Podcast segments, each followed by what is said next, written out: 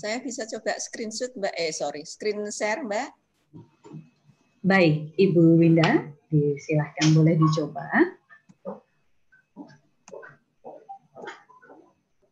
Sudah? Oke, sangat bagus sekali Ibu Winda. Oke, thank you. Nanti Ya. demikian ya. Pak Andori juga. Oke. Oke, mohon izin Ibu, saya juga Silakan Pak Andori, monggo. Ya, terima kasih.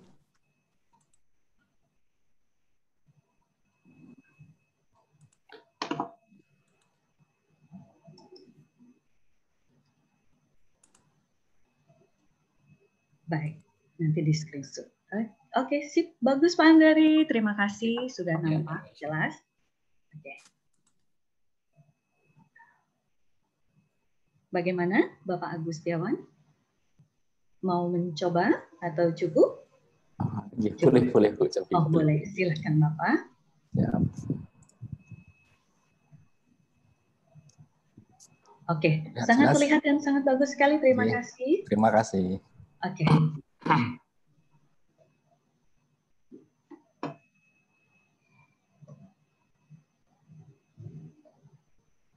Kita akan mulai nanti tepat waktu sehingga Bapak Ibu semuanya mempersiapkan diri.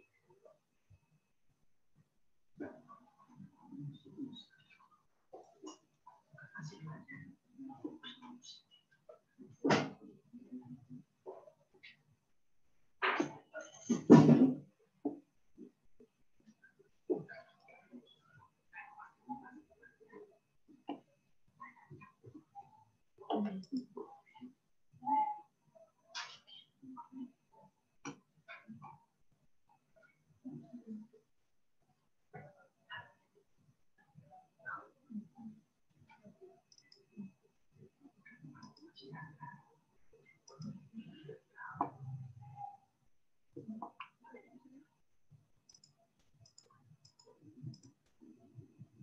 嗯嗯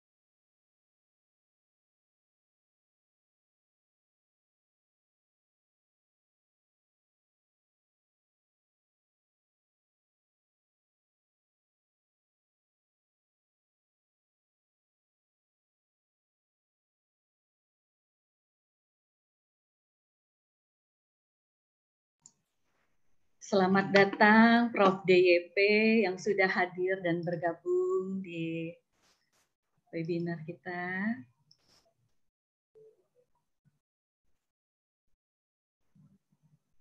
Selamat pagi Prof. DYP, sehat dan bahagia selalu. Alhamdulillah, selamat pagi. Selamat Apa pagi. kabar? Waduh, lama sekali tidak berjumpa. Kami sudah jadikan Prof sebagai co-host untuk share materi. Nanti Prof berkenan, ya.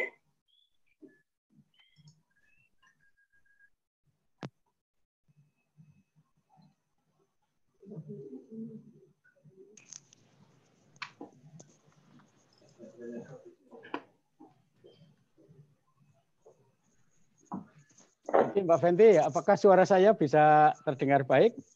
Terdengar hanya agak jauh. Boleh handsetnya Prof agak didekatkan. Oke, baik. Oke, speakernya itu iya. Ya. Gimana? Sudah, sebentar, sebentar. Masih? Masih agak kecil, Prof. Oke, oke. volumenya. Baik, kalau tanpa ini dulu karena di ruang. Wah, bagus sekali kalau ini. Bagus. Kalau begitu saya akan nyoba share screen sebentar ya, saya Baik. siapkan. Nanti Prof agak munduran sedikit duduknya sehingga tidak terpotong. Oke, monggo Prof, silakan.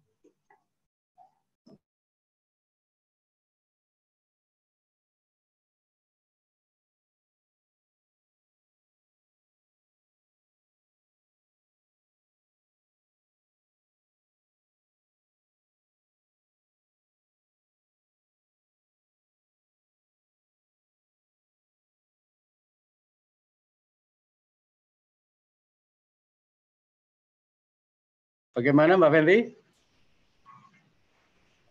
Bagus, Halo? sangat bagus Prof. Tinggal Bagus, di ya? nanti Baik. di. Baik, saya coba slideshow, oke. Iya, Oke. oke. Ya, nggih? Sangat bagus sekali Prof. Oke, dengan bagus. jelas. Terima kasih. Iya, kembali bisa. kasih Prof. Baik, Bisa sampai nanti kita tunggu. semuanya. Apa kabar Bu Winda? Sugeng Enjang. Selamat pagi, Prof. Oh, Sehat. Ini Ya, tadi ya. ada sedikit trouble karena saya pakai baju hijau. Saya juga nggak ganti baju tiga kali tadi. Saya Sedikit saya, sekali nih. iya, karena ada putihnya nggak mau. Begitu ada putihnya itu nggak tampak. saya pakai background pembantu hijau. Ternyata baju saya biru, tapi ada seret-seretnya Oh, hijau. iya. Nyorot terus nih. Saya Untung tadi di- ini background saya putih, jadi sensitif Iya. sekali kalau ada Iya. nuansa putihnya. Iya, jadi tadi, aduh, untungnya di, di ini di kantor, Prof. Di kantor ada baju sama kerudung. Saya di rumah ganti. ini. Oh iya, Ji. Saya di Sugeng rumah. Enjang, Prof. Oh, Sugeng Enjang. Alhamdulillah Pak Dori. Kabar Iya. kabar. Alhamdulillah saya saya Ah, Prof. Matur nuwun nggih maraton. Nggih, siap, Prof. Ya, ini nanti dua ini ya. Jadi saya setelah ini nanti live sebentar untuk gabung apa sambutan yang di Unuga. Yang di. Banyumas nggih. Oke.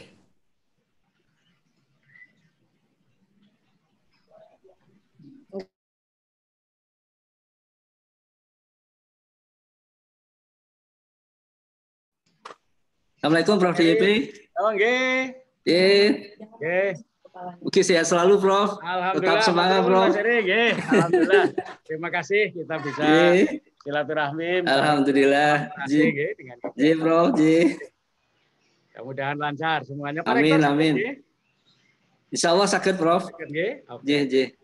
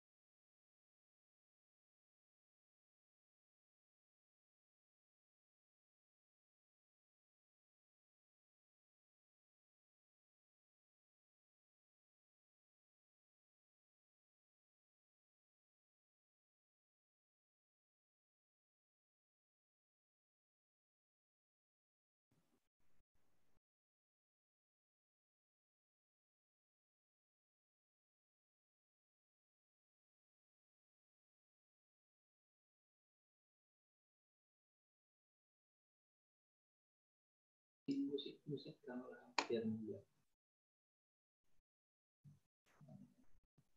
Ji, ji.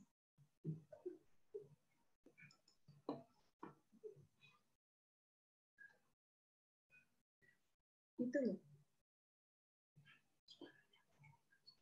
Namanya Winda.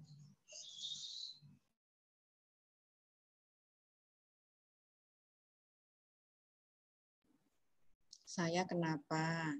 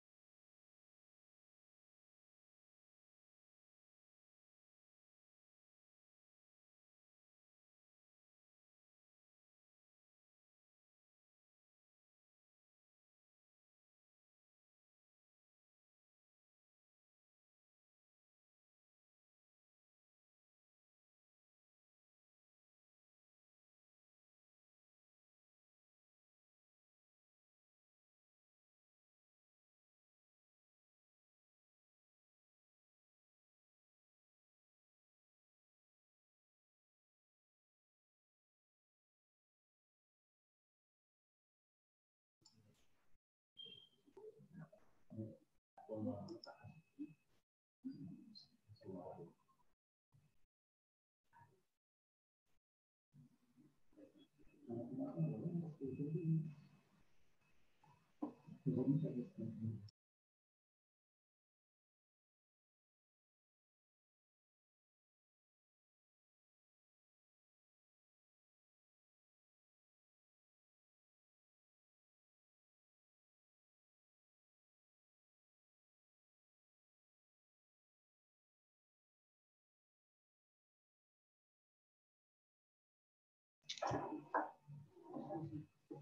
Bentar ya.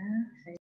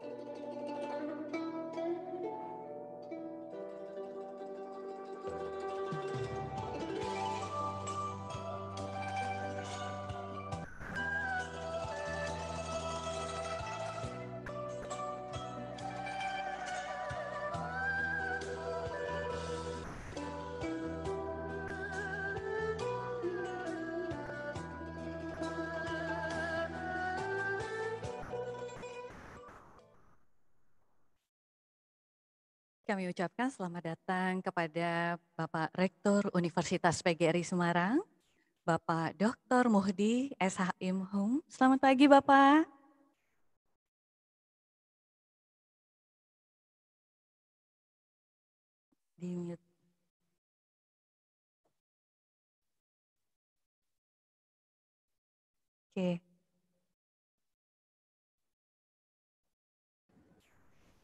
Selamat pagi Pak Muhdi. Selamat pagi, Alhamdulillah. Apakah suara saya sudah cukup uh, terdengar dengan baik? Sangat terdengar dengan baik dan bagus sekali Bapak. Alhamdulillah. Bung Pak Rektor, selamat pagi Pak, Muhdi, Pak Rektor. Wah, luar biasa ini. Alhamdulillah. Sudah harus bersama-sama kita. Nuhun Pak Rektor. Sehat, sukses terus. Amin. Bapak Ibu narasumber ini terima kasih semuanya sudah bisa gabung dalam forum ini. Pak Adrori, makasih. Pak Ya, Eri, terima kasih, Prof. Terima kasih, Prof. Ibu Terima Enda, kasih, Pak Mudi.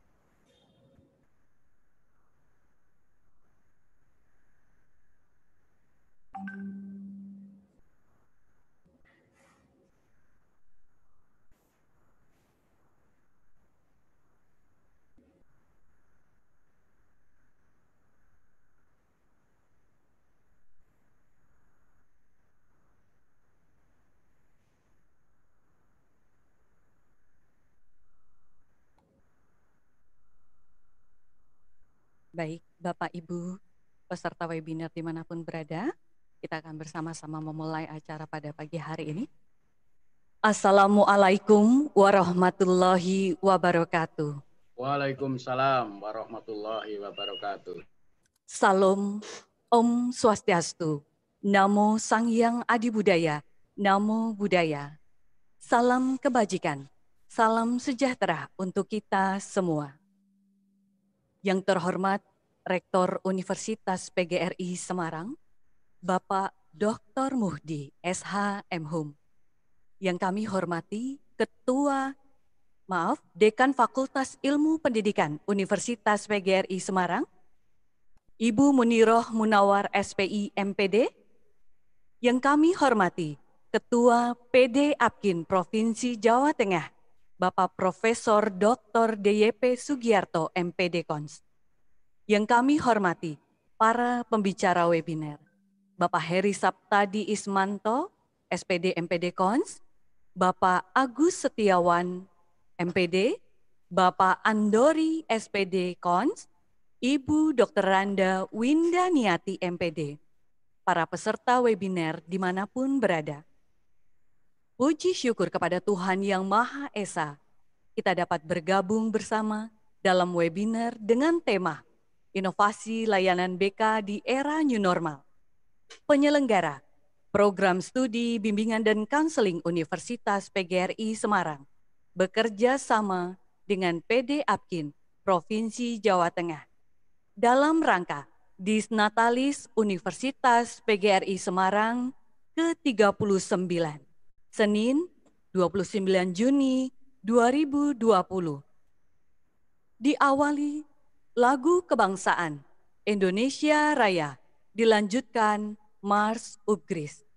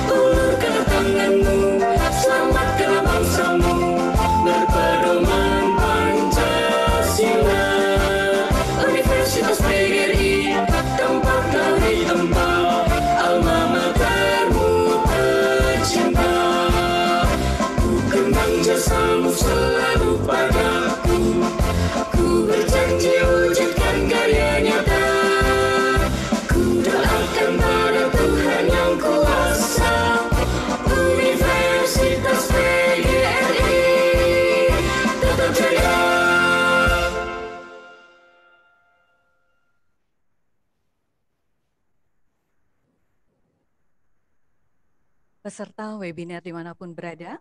Berikut laporan Ketua Panitia kepada Bapak Suhendri MPDKON. Disilakan.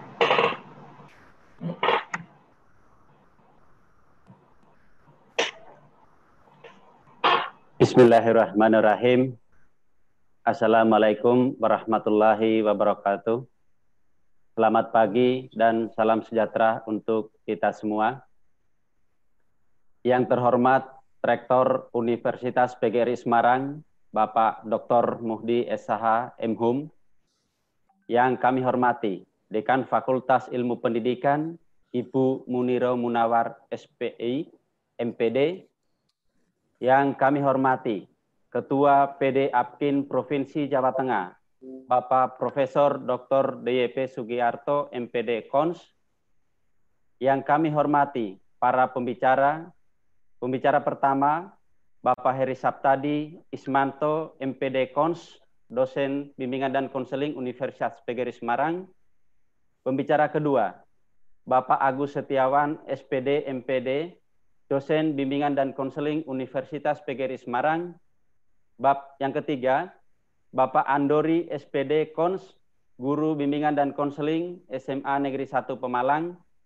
Dan pembicara keempat, Ibu Dr. Anda Windaniati MPD, guru bimbingan dan konseling SMK Negeri 7 Semarang, serta para peserta di mana pun berada. Puji dan syukur kita panjatkan kehadirat Allah Subhanahu wa Ta'ala atas limpahan dan karunia-Nya, serta salam dan sholawat kita haturkan kepada junjungan Nabi Muhammad Wasallam yang selalu kita nantikan syafaatnya di umul kiamat kelak nanti.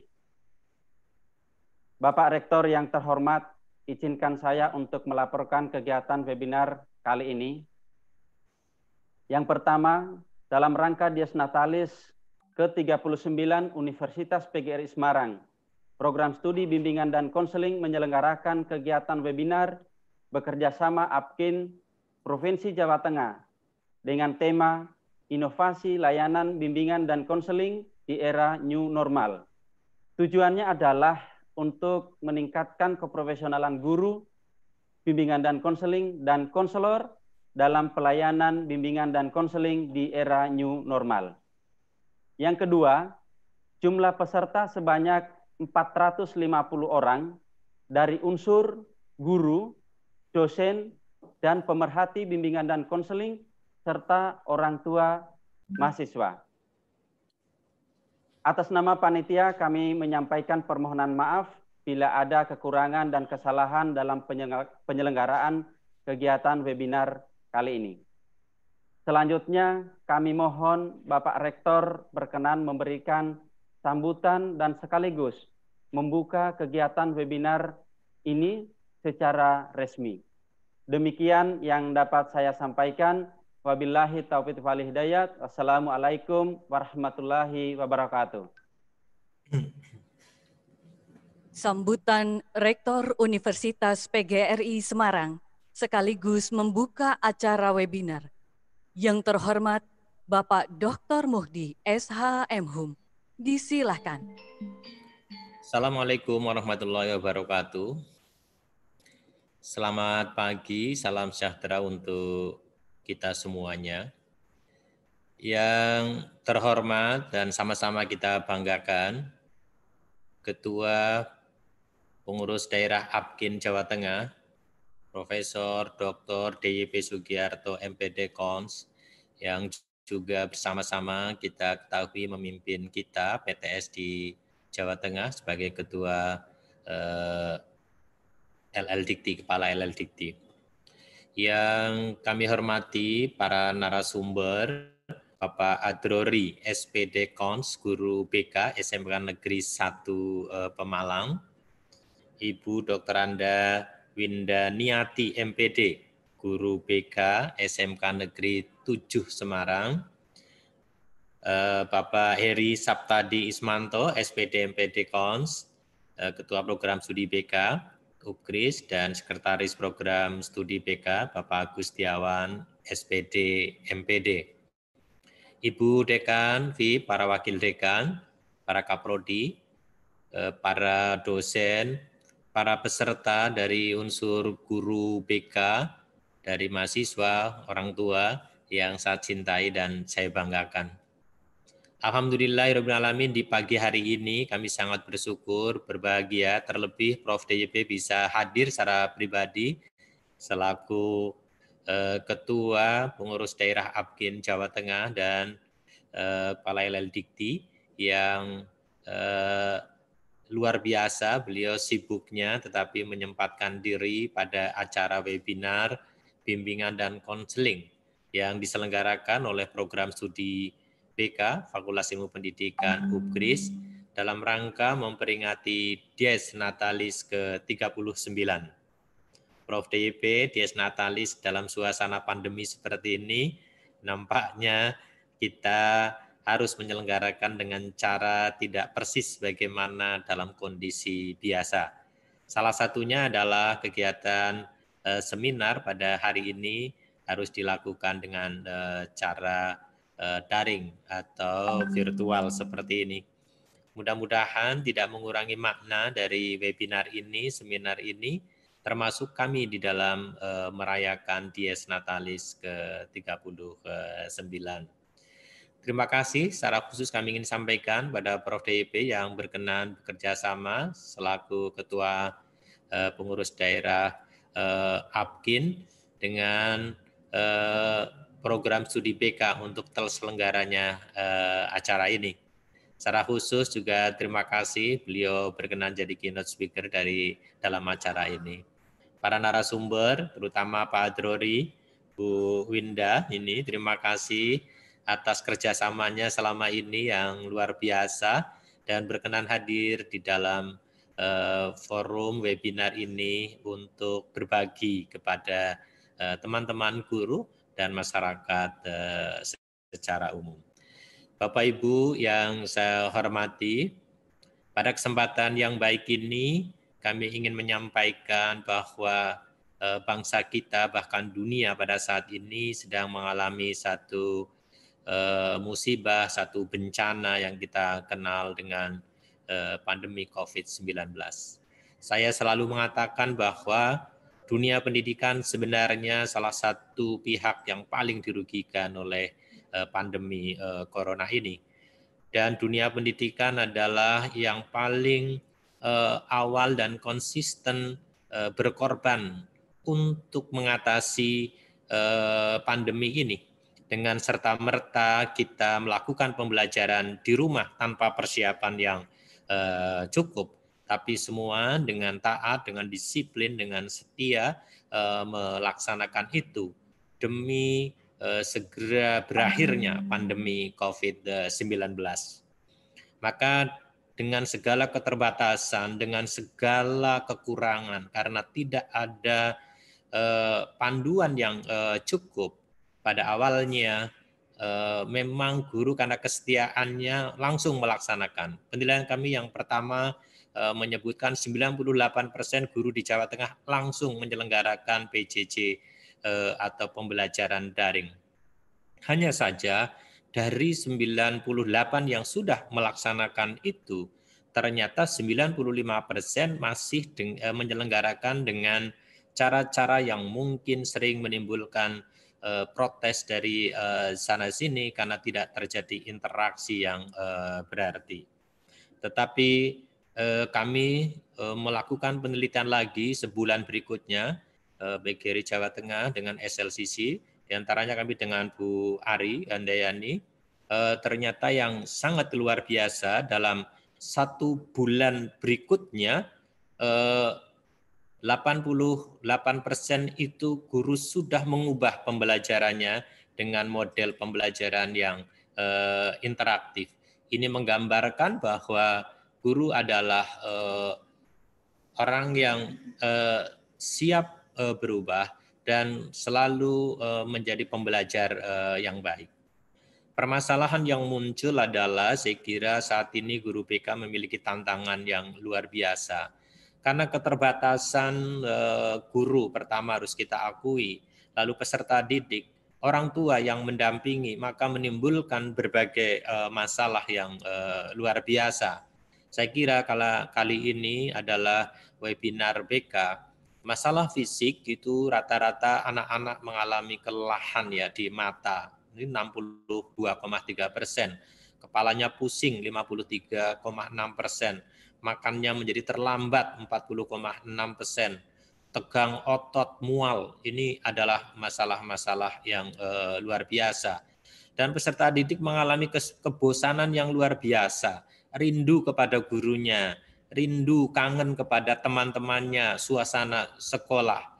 Eh, sehingga mereka dalam penelitian kami eh, satu setengah bulan eh, setelah pandemi itu atau setelah kita belajar di rumah, mereka menginginkan kembali ke sekolah, ke sekolah. Mereka lebih suka pembelajaran daring, ya maaf, pembelajaran luring 79 persen. Nah, Bapak Ibu yang saya hormati, faktanya saat ini tidak seperti yang kita harapkan. Semula kita eh, yakini Juli yang akan datang kondisi sudah akan normal. Tapi faktanya kita akan kembali akan melakukan pembelajaran eh, daring, terutama di zona kuning, oranye, dan oranye dan merah, termasuk sebagian besar di Jawa Tengah. Untuk itu saya kira saat ini eh, para guru BK menjadi punya eh, tantangan yang eh, luar biasa. Bagaimana melakukan inovasi layanan BK ini kepada peserta didik, bahkan kepada orang tua, agar mereka bisa melalui perjalanan pembelajaran daring ini dengan baik. Eh, Prof. DYP, para narasumber dan hadirin, berdasarkan penelitian yang kami lakukan juga bahwa capaian eh, pembelajaran eh, yang selama ini atau kemarin kurang lebih tiga bulan berlangsung hanya kisarannya 63 persen. Dan ini sudah disadari saya kira oleh pemerintah bahwa hal itu akan terjadi. Sehingga saat ini nampaknya pendidikan harus melakukan adaptasi terhadap kurikulum 13 eh, ya, karena tidak mungkin melakukan pembelajaran daring eh, di masa pandemi ini bisa mencapai target sebagaimana yang semestinya. Dan yang luar biasa dari kita saya kira bagaimana menghadapi anak-anak yang semakin maaf ya eh, bisa jadi ya stres banyak anak-anak itu di rumah. Saya berharap para guru BK jangan membayangkan rumah anak-anak persis seperti rumah ibu ya.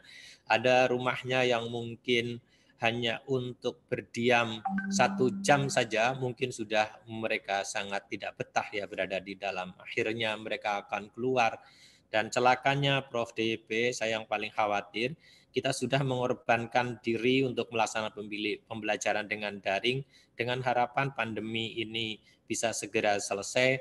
Anak-anak tidak ada yang terkena anak-anak juga tidak menjadi pembawa uh, pandemi, tetapi karena anak-anak tidak bisa kita kontrol, bisa jadi semua itu juga gagal. Artinya pendidikannya kita tidak dapat secara penuh, tetapi kesehatannya juga kita uh, sebut saja menjadi bagian daripada pandemi ini.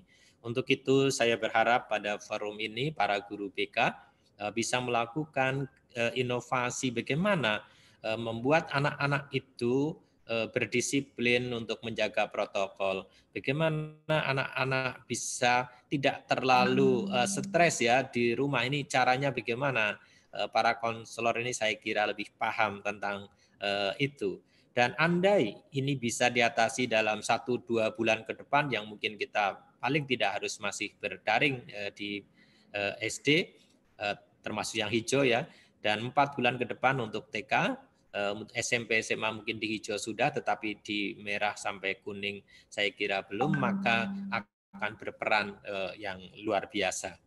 Akhirnya pada kesempatan uh, yang baik ini melalui webinar uh, ini uh, saya kira guru BK sekarang ditantang untuk berbuat dan guru BK akan menjadi guru yang sangat berjasa apabila mampu membantu peserta didik, membantu orang tua untuk mengarungi pembelajaran daring di masa pandemi ini atau new normal ini ke depan eh, dengan baik.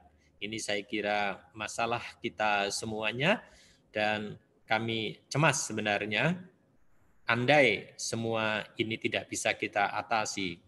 Pandemi akan panjang, andai pendidikan tidak mampu mengatasi, kami khawatir sebagaimana ada pihak yang mengatakan kita bisa kehilangan satu generasi. Maka pengambil kebijakan pendidikan saya kira harus eh, berhati-hati dengan sangat uh, luar biasa.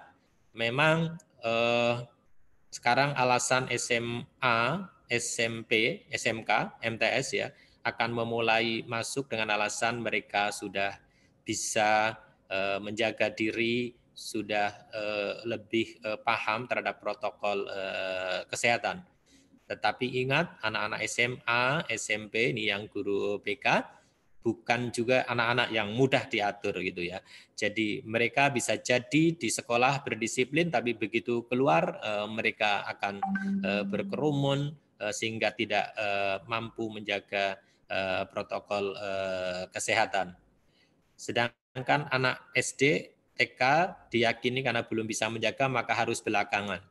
Walaupun itu belum tentu juga, bisa jadi anak TK sama anak SD itu Prof DYP lebih taat daripada anak eh, SMA.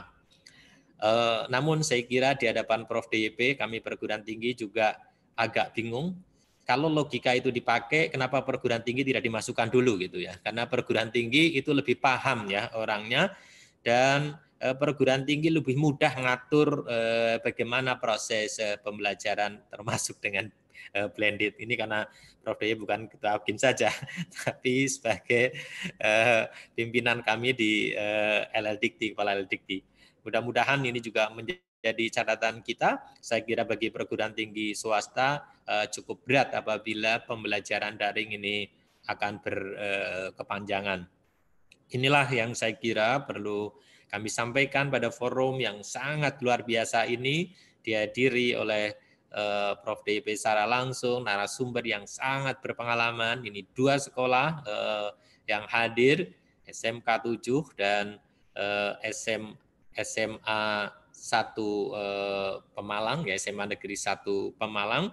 Mudah-mudahan bisa uh, berbagi dengan teman-teman bagaimana menjadi guru PK yang kreatif, yang inovatif, yang mampu membuat anak-anak kita menjadi tetap bahagia di masa pandemi ini. Saya kira ini yang uh, bisa kami uh, sampaikan. Uh, terima kasih, mohon doa restu Prof. DYP, para narasumber, Pak Drori, Bu Winda, kami sedang berdias natalis ke-39. Mudah-mudahan unitas kami tetap terus bisa berkembang, membantu pemerintah untuk mendidik anak-anak bangsa. Saya kira ini dengan mengucap Bismillahirrahmanirrahim, webinar bimbingan eh, dan konseling dengan tema inovasi layanan BK di era new normal yang diselenggarakan oleh program studi BK bekerjasama dengan Apkin eh, Jawa Tengah dalam rangka Dies Natalis Ubris ke-39 secara resmi saya nyatakan dibuka. Semoga Allah Subhanahu wa taala senantiasa membimbing kita semuanya. Sehat terus Prof DYP, sehat terus Pak Adrori, Bu Winda, para narasumber, para guru semuanya dan para peserta seminar. Kita mudah-mudahan terjaga. Terima kasih. Assalamualaikum warahmatullahi wabarakatuh. Waalaikumsalam warahmatullahi wabarakatuh. Dilanjutkan doa dipimpin oleh Saudara Miftahudin. Disilahkan.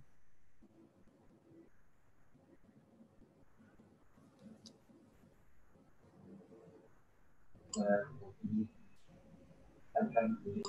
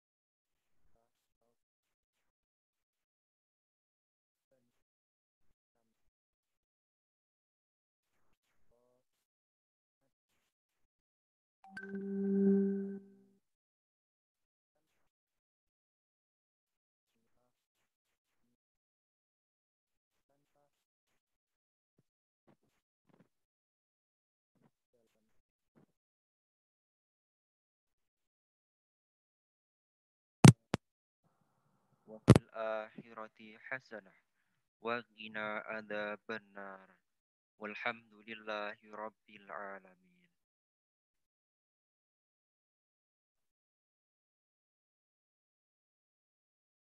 Demikianlah acara pembukaan webinar inovasi layanan BK di era new normal. Acara selanjutnya saya serahkan kepada Ibu Dr. Dini Rahmawati MPD sebagai moderator. Disilahkan. Saya ucapkan selamat pagi dan selamat mengikuti acara webinar.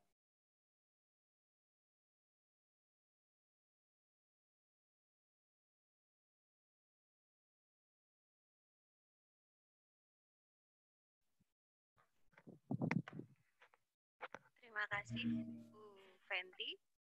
Assalamualaikum warahmatullahi wabarakatuh. Selamat Waalaikumsalam salam sejahtera untuk kita semua. Puji syukur kita panjatkan kehadirat Allah Subhanahu wa taala, Tuhan yang Maha Esa atas segala nikmatnya sehingga kita dapat berkumpul bersama dalam keadaan sehat walafiat meski melalui media virtual. Bapak Ibu yang kami hormati, izinkan saya, Dini Rahmawati, untuk memandu acara ini sampai dengan tiga jam ke depan. Pada kesempatan webinar hari ini, kita akan membahas tentang inovasi layanan BK di era new normal. Kata kunci di sini adalah inovasi, sebuah gagasan baru untuk menyikapi perubahan, yaitu era normal baru. Ada seorang guru yang bertanya, di masa pandemik dan normal baru ini, apakah ada wadah untuk BK di sekolah agar masih bisa melakukan pelayanan bimbingan dan konseling dengan maksimal? Pertanyaan tersebut juga mungkin dirasakan oleh Bapak dan Ibu guru lainnya. Dan semoga melalui webinar kali ini, Bapak Ibu mendapatkan pemahaman baru, baik teoritis maupun praktis. Baik, sebelum pemateri menyampaikan materinya, saya sampaikan beberapa ketentuan acara inti kita sebagai berikut. Selama pemateri menyampaikan materi, dimohon tidak ada interupsi. Dan dimohon untuk mengunmute mikrofon di aplikasi Zoom Bapak dan Ibu sekalian. Untuk pertanyaan akan kami jawab pada sesi tanya jawab. Selanjutnya, segera kami persilahkan kepada keynote speaker yaitu Bapak Profesor Dr. DYP Sugiharto MPD Kons. Beliau ini akrab disapa Prof DYP, lahir di Banyumas 1 Desember 1961. Beliau menempuh pendidikan doktoral dan magister di Universitas Pendidikan Indonesia dan telah menyelesaikan pendidikan profesi di Universitas Negeri Padang. Langsung saja kepada Prof DYP, kami persilahkan. Terima kasih Ibu Dr. Dini Rahmawati. Mohon info apakah suara saya bisa diterima dan didengar dengan baik? Bisa, Bisa, Prof. Baik. Bisa, Prof. bagus, ya, Baik, ya. matur nuwun, mohon izin untuk share screen materi yang akan saya sampaikan.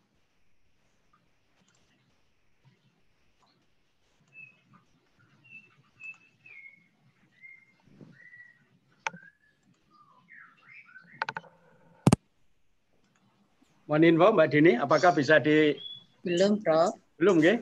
Oke. Belum. Kedap.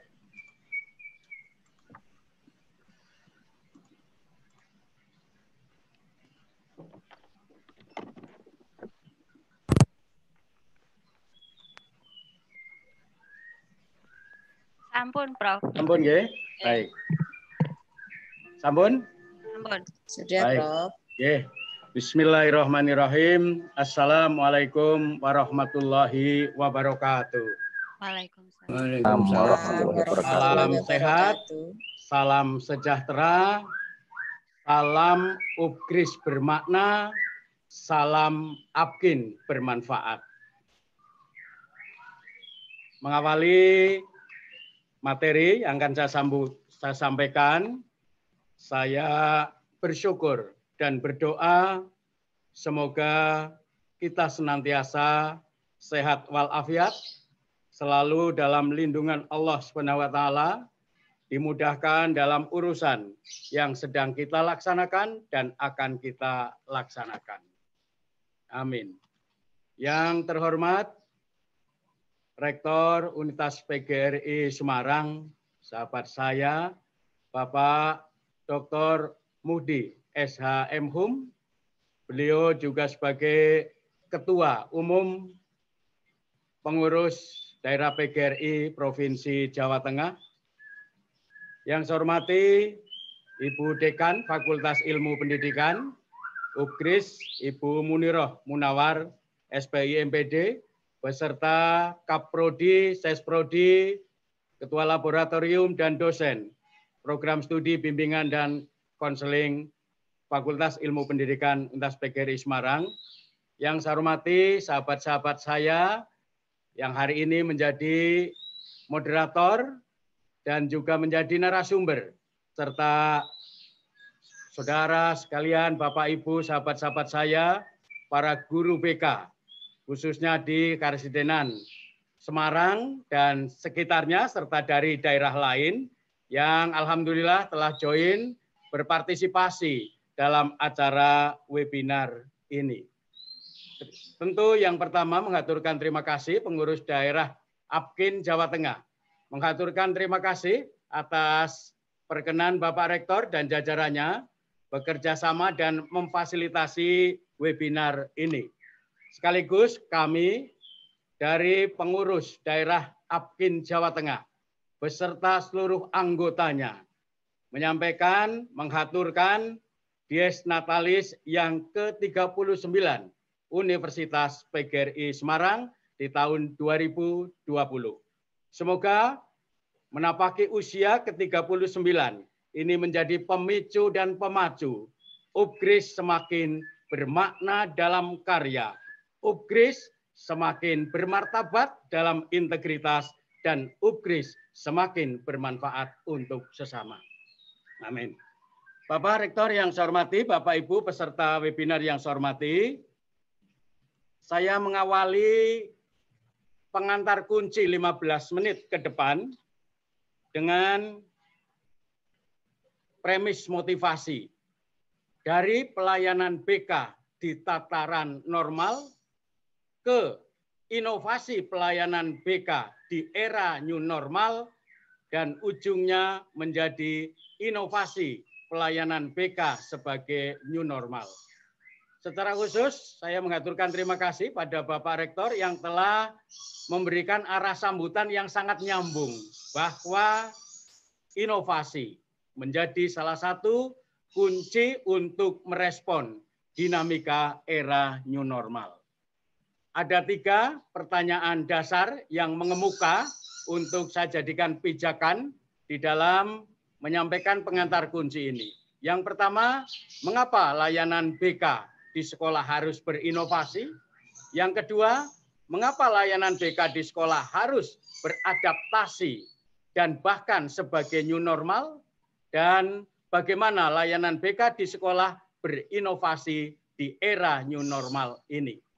Pertanyaan pertama saya sampaikan melalui analisis bahwa keberadaan bimbingan dan konseling sebagaimana keberadaan layanan pendidikan pada umumnya merupakan layanan yang berbasis filosofis, berbasis filsafat, yaitu hakikat keberadaan harkat martabat manusia dengan fokus layanan kepeduliannya pada mengembangkan optimalisasi potensi untuk membantu peserta didik membangun kehidupan yang efektif melalui upaya pemahaman diri, pengaturan diri, penyesuaian, dan pengambilan keputusan yang bertanggung jawab.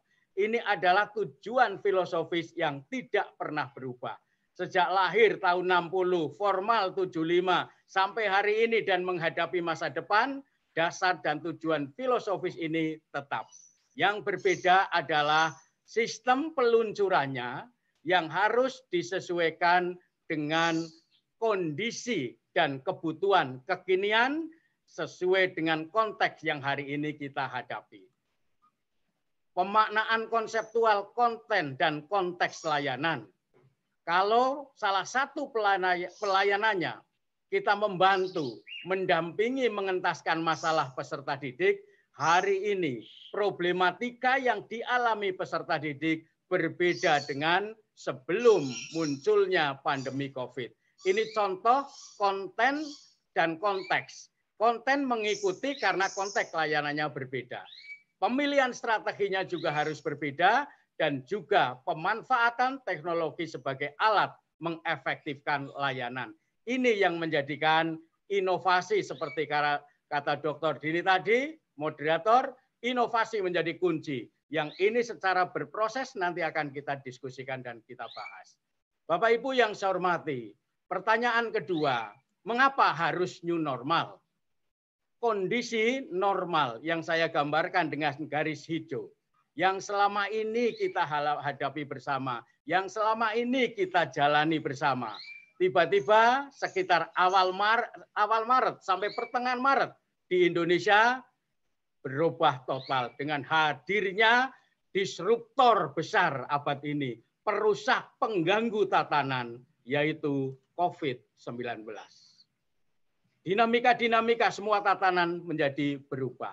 Dan prediksinya, sampai hari ini serta prediksinya, meski nanti secara signifikan akan turun, tapi diperkirakan akan dalam posisi landai. Jadi tidak kembali kepada garis hijau, zero seperti sebelumnya. Inilah yang kemudian memunculkan kurun yang disebut era new normal yang hakikatnya merupakan tatanan berperilaku dengan standar kenormalan baru. Kenormalan baru terutama adalah terkait dengan aman COVID-19. Bapak Ibu yang saya hormati, seperti tadi dikake oleh Pak Rektor, bahwa semua aspek sudah tidak sabar menunggu ini berakhir. Tetapi prediksi kesehatan belum berakhir dan belum juga bisa berakhir nol. Tetapi kegiatan tidak boleh berhenti, layanan tidak boleh berhenti, aktivitas tidak boleh berhenti, produktivitas tidak boleh berhenti. Atas pikiran itulah kita kemudian menjadi berpikir bagaimana memberikan pelayanan di era new normal ini. Bapak Ibu yang saya hormati, pilihannya hanya satu, karena yang kita hadapi adalah virus. Yang kita hadapi adalah terkait dengan persoalan sehat dan sakit, maka pilihannya hanya satu. Adaptasi yaitu patuh protokol kesehatan. Jadi hari ini kita menghadapi new normal. Ini pertemuan beberapa waktu lalu saya dengan Pak Rektor penyerahan SK. Saat ini disampaikan sebelum muncul pandemi, ini menjadi sesuatu yang normal. Tapi kalau hari ini saya menyerahkan SK ke Pak Rektor dengan kondisi semacam ini, mungkin akan menjadi viral, menjadi persoalan. Tidak pakai masker, tidak jaga jarak. Contoh paling sederhana. Ini yang harus kita hadapi kondisi-kondisi semacam ini. Oleh karena itu Bapak Ibu mungkin pada saat belum muncul pandemi, masih normal, semacam ini malah dianggap tidak normal duduk tidak mau berinteraksi. Tapi hari ini itulah yang normal. Juga tentang masker. Seandainya saya ke UGRI, saya ingin ketemu Pak Rektor, begitu Pak Rektor akan nemu saya, nanti dulu Pak, saya tak nggak pakai masker dulu. Mungkin waktu itu saya tersinggung ini. Jangan-jangan menganggap Pak, Pak Rektor menganggap saya kurang sehat apa ya, sehingga harus. Tapi hari ini, ini justru menjadi tatanan baru. Ini analog sederhana, jadi hari ini kita menghadapi era new normal, seluruh tatanan dan aspek kehidupan harus beradaptasi dan berinovasi termasuk layanan BK di sekolah harus beradaptasi dan berinovasi. Jangan sampai terjadi problematika peserta didik yang kita bantu persoalan di era new normal strategi layanannya masih strategi layanan normal waktu itu. Tentu ini menjadi tidak nyambung. Ini analog sederhananya, Bapak dan Ibu. Oleh karena itu, pada pertanyaan ketiga, bagaimana kemudian kita tampil hadir berinovasi?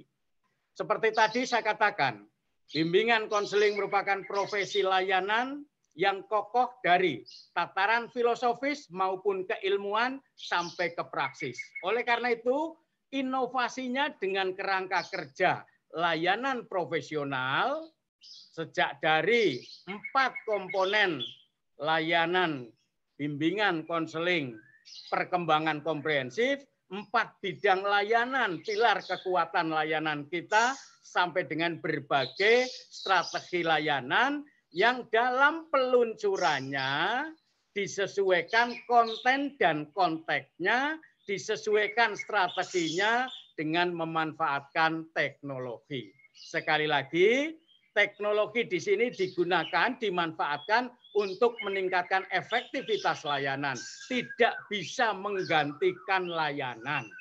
Ini yang maka tadi persoalan kejenuhan, interaksi dan sebagainya itu tidak akan bisa digantikan oleh teknologi.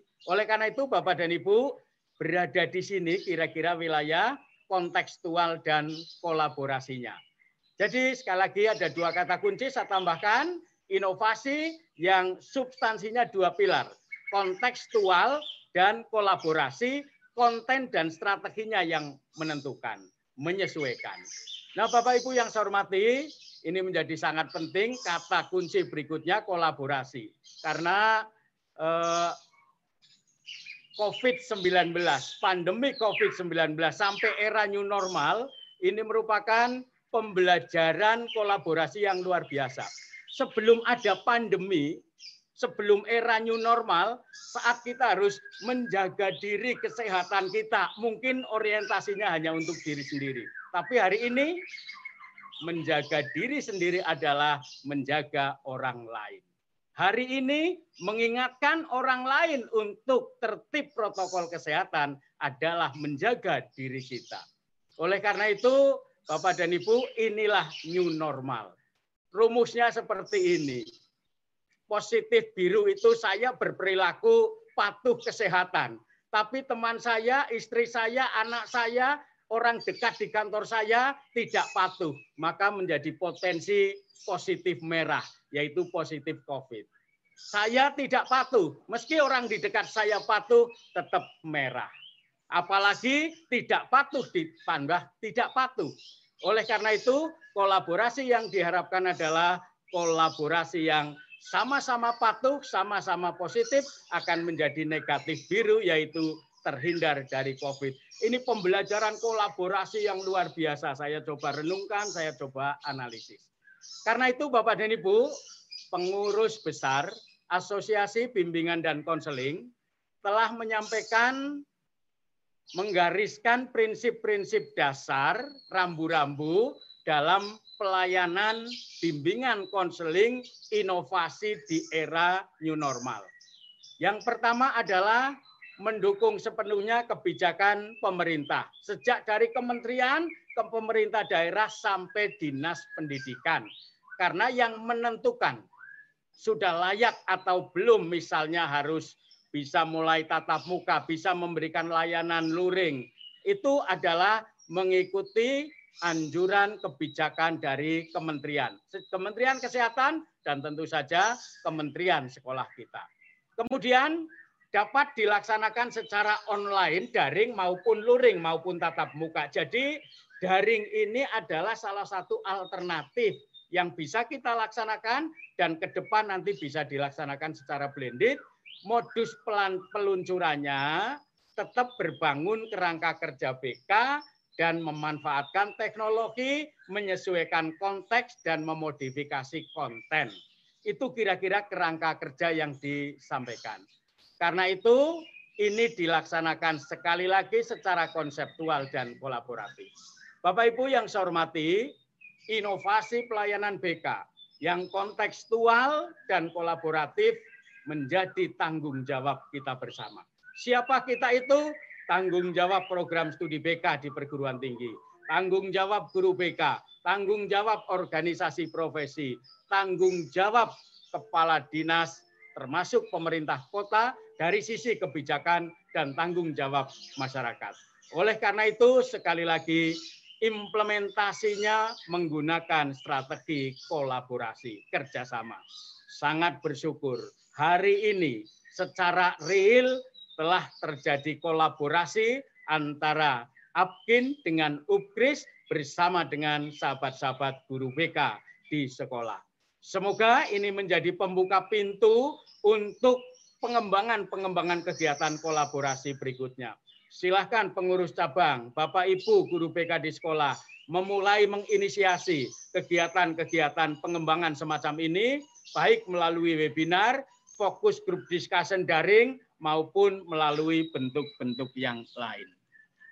Akhirnya Bapak Ibu yang saya hormati, yang akan kita diskusikan sampai tiga jam ke depan nanti adalah merupakan aktivitas kebersamaan, kegiatan akademis, kegiatan ilmiah, untuk bersama-sama kita berproses berkembang bersama.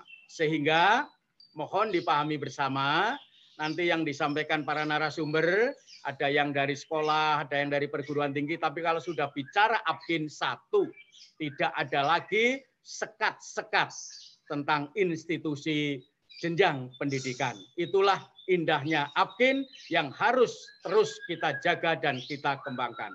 Kalau sudah dalam rumah Abkin, tidak ada lagi sekat dan perbedaan dosen di perguruan tinggi, guru BK di sekolah, SMA, SMK, SMK. Yang ada satu komunitas profesi bimbingan dan konseling. Yang nanti akan disampaikan bukan resep. Jadi kalau toh bisa diimplementasikan atau ini merupakan contoh baik dari sekolahnya Bu Winda, contoh baik dari sekolahnya Pak Andori, penerapan di sekolah Bapak dan Ibu tetap harus kontekstual. Sesuaikan kondisi peserta didiknya, sesuaikan dengan kondisi konseli, kondisi kebijakan sekolah, sampai kebijakan dinas pendidikan. Sekali lagi, referensi kompetensi ya, bukan resep, yang penerapannya sangat harus disesuaikan dengan konteks sekolah Bapak dan Ibu dan konteks konseling. Yang kedua juga bukan instruksi. Sekali lagi ini bersama-sama berdiskusi untuk meningkatkan referensi kompetensi profesional kita sebagai guru BK. Silahkan ini dijadikan referensi, kemudian menjadi tambahan Eh, kemampuan Bapak Ibu untuk diimplementasikan. Ini supaya tidak terjadi kesalahpahaman. Misalnya yang di sekolah Pak Andori kok belum bisa di tempat saya. Silakan ditarik konsepnya, implementasinya sesuai dengan kondisi sekolah. Itu yang disebut kontekstual. Bapak Ibu guru BK orang yang paling tahu tentang kondisi sekolah masing-masing. Semoga dengan ini Bapak dan Ibu pemahaman kita bisa menjadi utuh dan nanti akan ada empat stimulasi konten yang akan menjadi pemantik diskusi ini, yaitu terkait dengan problematika pengembangan, asesmen, dan juga perangkat layanan BK sebagai strategi inovasi di era new normal ini. Mari bersama-sama kita ikuti sampai selesai agar pemahaman kita menjadi utuh dan nanti secara bertahap dapat diimplementasikan di sekolah. Terima kasih Pak Rektor, terima kasih Bu Dekan, terima kasih teman-teman dari narasumber dan juga para peserta. Mari kita berproses bersama. Terima kasih sekali lagi, terima kasih. Mohon maaf kalau ada hilaf dan salah. Wassalamualaikum warahmatullahi wabarakatuh. Waalaikumsalam warahmatullahi wabarakatuh. Terima kasih Prof. DYP untuk materinya yang sangat menginspirasi dan memberikan semangat baru bagi kami para akademisi dan praktisi di lapangan untuk terus melakukan inovasi. Selanjutnya, pemaparan materi tentang problematika layanan BK di era new normal yang akan disampaikan oleh Bapak Heri Saptadi Ismanto MPD Kons Beliau saat ini menjabat sebagai Ketua Program Studi BK Fakultas Ilmu Pendidikan Universitas PGRI Semarang. Kepada Bapak Heri Saptadi, kami persilahkan.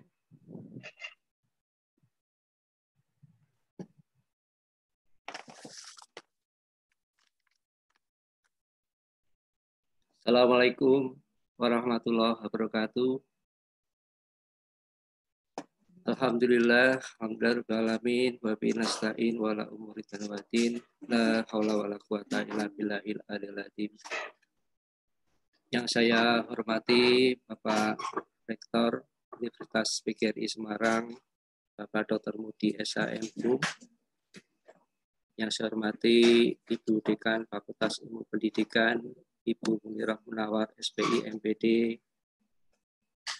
Yang saya hormati Ketua PD Apkin Jawa Tengah, Bapak Profesor Dr. DYP Sugiharto MPD Kons, yang saya hormati pula Bapak Andori SPD Kons, Bapak Agustiawan SPD MPD, dan Ibu Dr. Anda Windani Ati MPD selaku pembicara, dan para peserta webinar bimbingan dan konseling Universitas PGRI Semarang yang diselenggarakan dalam rangka Dies Natalis Universitas PGRI Semarang yang ke-39. Alhamdulillah, pada pagi hari ini kita masih diberikan kekuatan dan kesehatan sehingga kita bisa bertemu dalam keadaan sehat walafiat tanpa kurang sesuatu apa pun.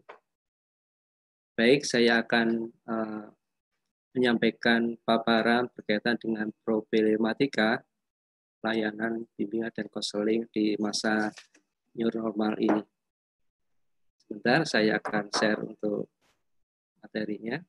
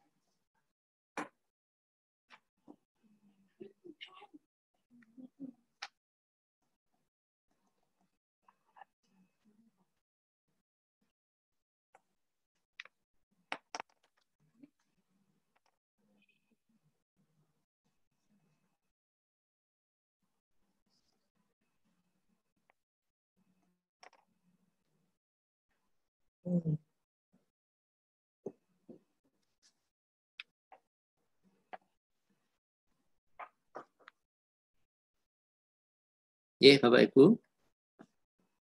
Uh, materi yang akan saya paparkan berkaitan dengan problematika uh, layanan BK di era new normal.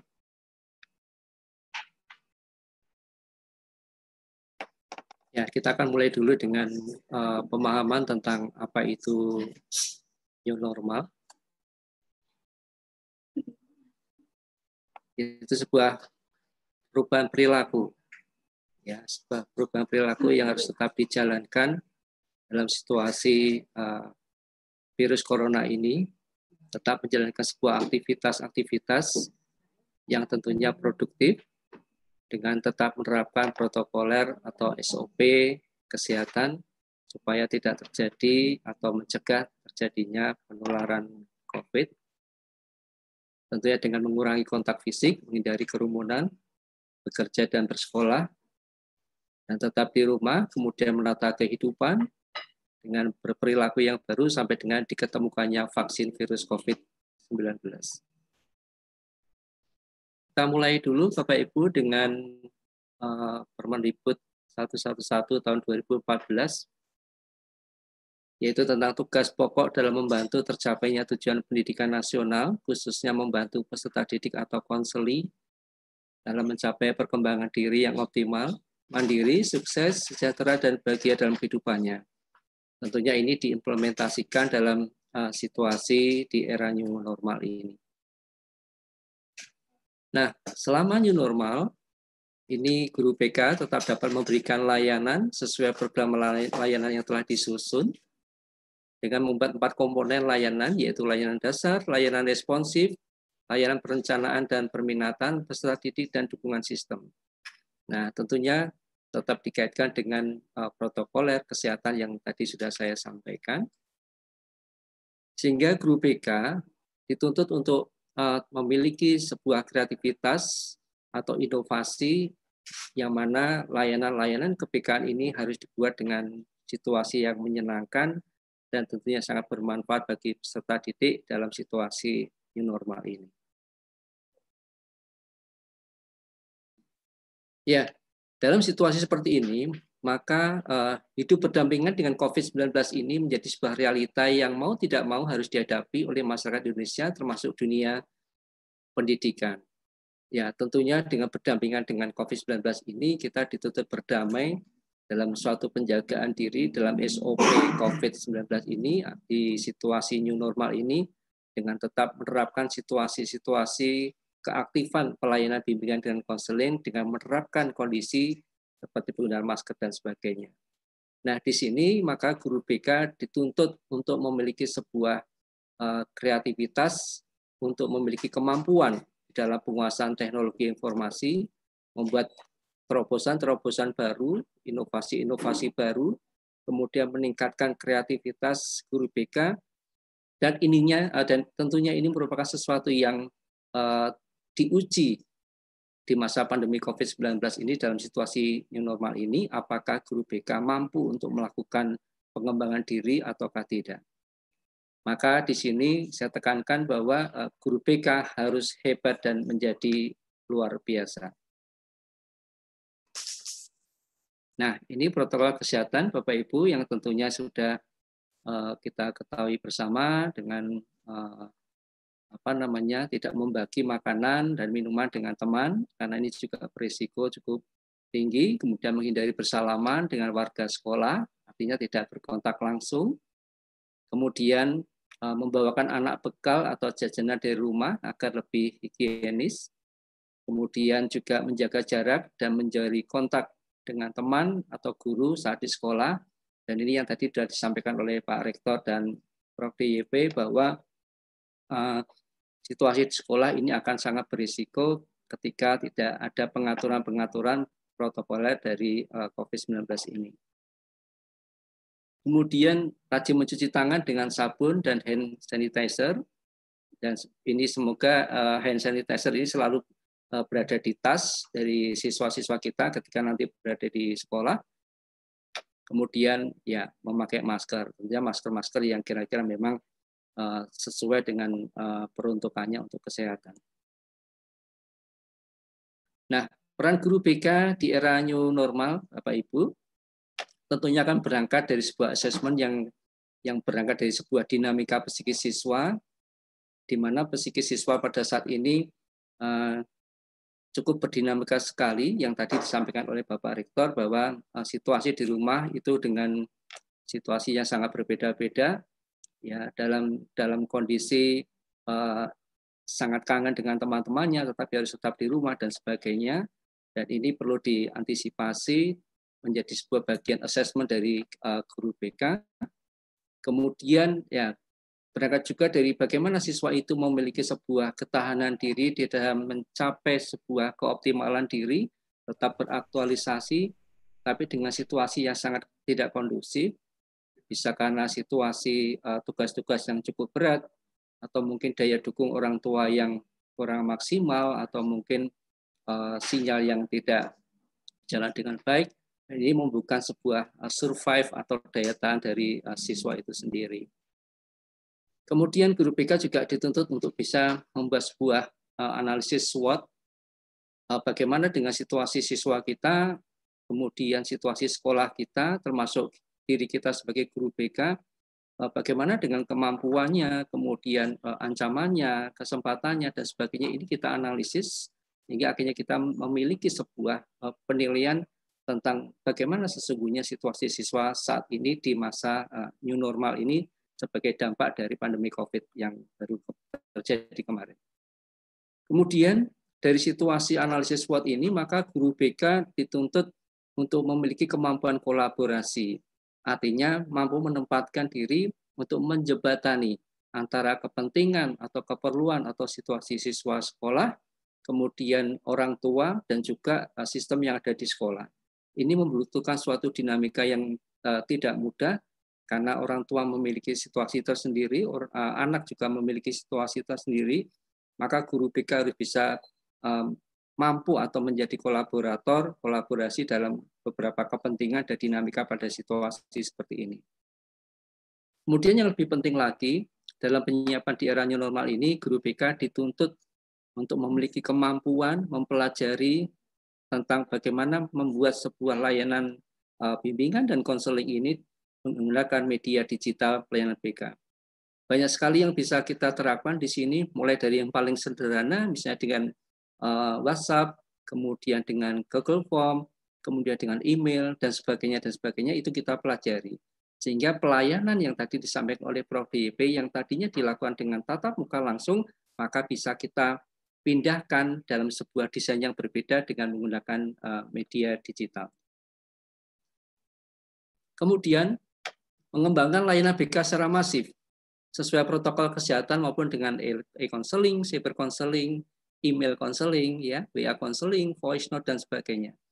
Nah, model-model seperti ini yang tadinya tidak tersentuh pada saat sebelum adanya pandemi COVID dan sekarang uh, mau tidak mau kita akan menggunakan Eh, kekuatan itu sebagai sumber daya di dalam pelayanan BK dalam situasi new normal ini. Nah, kemudian guru BK juga harus berani keluar dari zona nyaman. Yang tadinya hanya memberikan eh, layanan begitu-begitu saja, maka sekarang kita dituntut untuk keluar dari situasi yang tidak pada biasanya. Karena memang situasi normal ini, situasinya memang semua serba dibatasi, tetapi layanan BK juga harus tetap dilakukan, dan juga kebutuhan siswa tetap harus eh, kita penuhi dengan cara-cara penguatan kemampuan kita di dalam eh, penguasaan teknologi informasi dan dengan cara dan metode layanan yang berbeda dari biasanya. Kemudian ini yang mungkin uh, kurang kurang terpikirkan mungkin ya di tempat Bapak Ibu semuanya yaitu ruang BK yang harus bersih ya bersih, disterilisasi, di, diberikan desinfektan, mungkin juga lingkup semua semua ruang-ruang ya, tidak hanya di ruang BK. Kemudian mengatur perabot rumah rumah atau maaf perabot di apa ruang BK itu supaya tidak kumuh sehingga ini akan membuat suasana akan lebih menjadi higienis. Ya, Bapak Ibu, eh, dalam situasi ini kita menemukan banyak hikmah, baik itu hikmah yang positif maupun yang eh, negatif begitu ya. Kendalanya di antaranya yang pertama ya sarpras. Ya, sarpras ini berkaitan dengan sarana prasarana. Dari beberapa siswa yang kami uh, temukan, kami wawancarai, memang juga banyak siswa yang uh, di awalnya handphonenya biasa-biasa saja, dan akhirnya dalam situasi yang harus menggunakan uh, daring ini, uh, handphone harus uh, support ke arah itu, dan repotnya lagi orang tua tidak bisa membelikan handphone yang sangat support ini, ini merupakan bagian dari kendala. Kemudian dari jaringan internet sendiri, baik internet itu di dalam rumah atau sinyal di provider masing-masing, ini juga menjadi kendala. Kemudian letak geografis, Bapak Ibu, kendala yang sering terjadi, misalnya situasi rumah yang berada di perbukitan atau di balik bukit, gitu ya, atau di pedesaan, di pelosok, ini sangat sangat berpengaruh pada uh, perjalanan pembelajaran siswa atau layanan siswa berkaitan dengan uh, daring ini. Ya, kemudian kejenuhan siswa. Tadi sudah disampaikan oleh Bapak Rektor dan Prof. DIP. Salah satu kejenuhan siswa yaitu karena selalu berada di rumah. Dan ini pernah disampaikan oleh uh, KPAI bahwa dari dari apa namanya angket yang dilakukan Eh, siswa ini memang sangat sangat ingin bertemu dengan siswa-siswanya atau teman-temannya yang lain di sekolah karena mungkin kangen dan sebagainya. Kemudian kejenuhan di dalam rumah yang mungkin ya begitu-begitu saja ya 24 jam hanya di rumah dan sebagainya ini membuat kejenuhan. Nah, kemudian kemandirian siswa.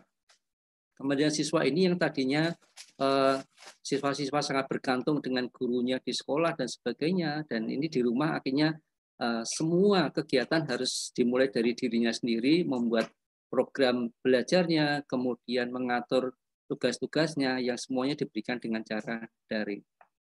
Ya, kemudian kendala yang lain tentunya adalah suasana psikologis yang sangat terganggu.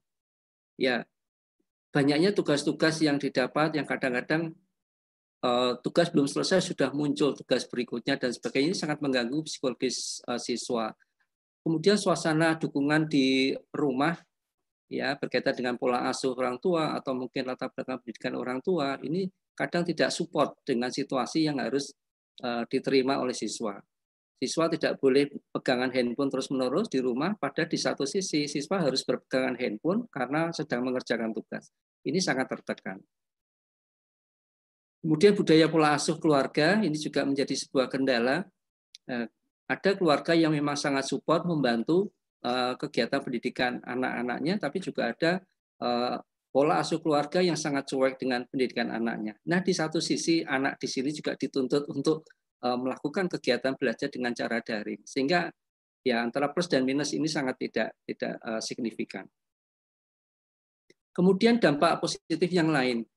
Nah, dari situasi yang tadi saya katakan siswa tidak mandiri ini, uh, ternyata juga memunculkan kemandirian-kemandirian baru dari siswa yang tadinya mungkin manja, ahleman, gitu ya, akhirnya sekarang mau tidak mau dia belajar untuk bisa mengatur dirinya sendiri karena dia harus melakukan kegiatan-kegiatan sekolah yang semuanya harus dilakukan sendiri dengan cara mandiri. Nah, akhirnya setahap demi setahap siswa menemukan situasi ini. Kemudian siswa juga akhirnya menemukan sebuah kreativitas, ya resiliensi, daya tahan, daya banting siswa dalam situasi ini. Saya lihat banyak sekali siswa-siswa yang uh, selain dalam uh, apa tugas-tugas sekolah yang cukup berat itu siswa menemukan uh, ide-ide untuk membuat suatu kegiatan-kegiatan wirausaha atau belajar mengembangkan keilmuan yang lain ya dengan belajar keterampilan keterampilan-keterampilan lain dan juga uh, apa namanya banyaknya penemuan inovasi yang ditemukan oleh siswa justru di saat-saat mereka banyak berada di rumah hingga dia menemukan sebuah uh, apa namanya eh, pembaruan baru dari dirinya sehingga menemukan sebuah cara yang positif termasuk misalnya eh, mampu berjualan membantu orang tuanya dan sebagainya. Ini suatu hal yang sangat luar biasa.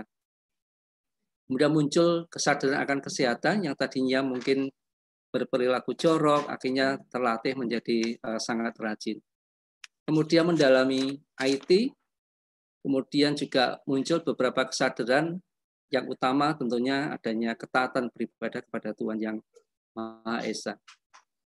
Oke Bapak Ibu, kita tentu mengenal uh, adanya IQ, SQ, dan EQ, dan ini saya sampaikan uh, satu lagi yaitu berkaitan dengan uh, IQ atau Adversity Quotient, ini dari Paul Gestol, tentang kecerdasan ketahan malangan. Ini mungkin sesuatu yang belum belum banyak diketahui yaitu kecerdasan ketahan malangan. Itu kemampuan seseorang untuk keluar dari masalah yang rumit untuk uh, mengatasi sebuah kesulitan. Ya, sehingga di sini uh, Stoll mengatakan yaitu berupa kemampuan seseorang untuk mengubah hambatan menjadi sebuah peluang, baik untuk siswa dan termasuk juga uh, guru BK sendiri. Ya, ada tiga komponen Bapak Ibu yang pertama yaitu quitters, yaitu orang yang memilih untuk keluar, menghindari kewajiban, mundur, dan berhenti. Dan kedua chambers, yaitu sebagai tempat bersembunyi dari situasi yang tidak bersahabat ini. Jadi lebih banyak uh, bersantai-santai saja, tidak mengembangkan diri. Sehingga akhirnya layanan BK juga hanya begitu-begitu saja, hanya memindah memindah situasi tatap muka dipindah ke rumah.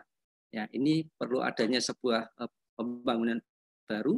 Dan yang ketiga, Bapak Ibu, yaitu climber yaitu pemikir yang selalu memikirkan kemungkinan-kemungkinan dan tidak pernah membiarkan umur, jenis kelamin, ras, tatar fisik, mental, atau hambatan lainnya yang menghalangi pendakiannya. Artinya, dalam situasi ini, eh, guru BK dituntut untuk tetap uh, apa berkreasi. Oke, Bapak Ibu, uh, ya kalau nanti Anda sebagai guru BK mampu melakukan ini, maka Bapak Ibu guru kita sebut memiliki kemampuan predikat climber, berani menghadapi tantangan untuk sebuah solusi.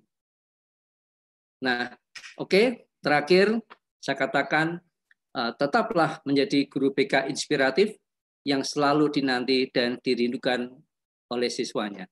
Semoga ini bermanfaat untuk kita semuanya. Tetap semangat, tetap berkreasi, sehingga semua pelayanan kepada siswa tetap bisa berjalan dalam situasi ini dan Bapak Ibu selalu diberikan kemampuan untuk bisa mengadakan perubahan-perubahan di masa new normal ini. Terima kasih, kurang lebihnya mohon maaf. Assalamualaikum warahmatullahi wabarakatuh. Waalaikumsalam warahmatullahi wabarakatuh. Terima kasih Pak Heri.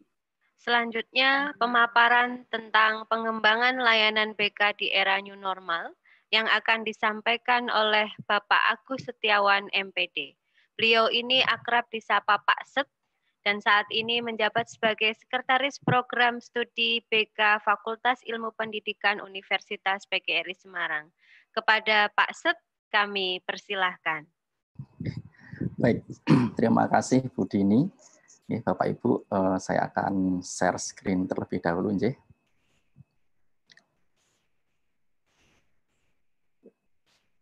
Ya, sampun kelihatan nggak Bapak Ibu? Nah, Sudah. mohon maaf, ini saya membuatnya dalam versi PDF. Eh, sajian yang saya PDF-kan begitu, terbiasa seperti ini. Baik, eh, yang terhormat Rektor Universitas PGRI Semarang, Bapak Dr. Mudi SHM HUM, kemudian eh, Dekan Fakultas Ilmu Pendidikan, Ibu Muniroh Munawar, SPIMPD, Ketua PD Apkin Jawa Tengah, Bapak Profesor Dr. D.P. Sugiharto MPD Kons, beserta para pengurus, kemudian Bapak Ibu narasumber, Pak Heri, Ibu Winda, dan Bapak Andori yang kami hormati, serta Bapak Ibu peserta webinar yang eh, kami hormati dan yang berbahagia. Baik, eh, langsung saja saya akan menyampaikan untuk eh, topik tentang pengembangan layanan BK di era new normal begitu Baik Bapak Ibu yang kami hormati, awal 2020 wah tiba-tiba apa nggih boom begitu. Artinya bulan Maret waktu itu ada COVID menyerang dan akhirnya tatanan tatanan kehidupan kita berubah. Yang awalnya kita bisa kumpul-kumpul bersama, nongkrong-nongkrong bareng, tetapi um, setelah kejadian tersebut ada pembatasan-pembatasan yang diberlakukan, ada protokol-protokol kesehatan yang harus uh, dijalankan begitu. Pemerintah membuat satu regulasi agar ya pandemi ini tidak berkembang gitu, berkembang dengan cepat begitu. Baik uh, Bapak Ibu, saat ini kita berada pada fase new normal gitu, kalau juru bicara dari pemerintah ini dari Bapak Ahmad Yuryanto mengatakan ya untuk saat ini apa pun keadaannya kita tetap harus menjaga produktivitas begitu ya di tengah pandemi virus eh, COVID-19 ini dengan tatanan baru. Nah, inilah yang tadi juga sudah disampaikan oleh Prof. DYP kemudian Pak Heri bahwa kita harus melakukan segala aktivitas dengan tatanan baru. Kita sudah tidak bisa lagi misalnya nongkrong-nongkrong dengan berdekat-dekatan gitu ya selalu menggunakan masker, kemudian cuci tangan setelah melakukan berbagai macam aktivitas begitu dan seterusnya. Kemudian eh, imbasnya ini juga ada dalam dunia pendidikan dan tidak eh, terkecuali adalah dalam dunia kita yaitu di bimbingan dan konseling. Baik Bapak Ibu, sebelum kita lanjut ke berikutnya, dalam kehidupan sehari-hari tentu kita mengenal namanya game. Nah ini saya ajak Bapak Ibu untuk bermain game sebentar gitu ya. Kalau saat ini generasi milenial itu kan pegang HP, device itu pasti wah pasti di HP-nya Mobile Legend, wah apalagi itu game-game yang seperti itu. Jadi pokoknya wis HP terus begitu kira-kira.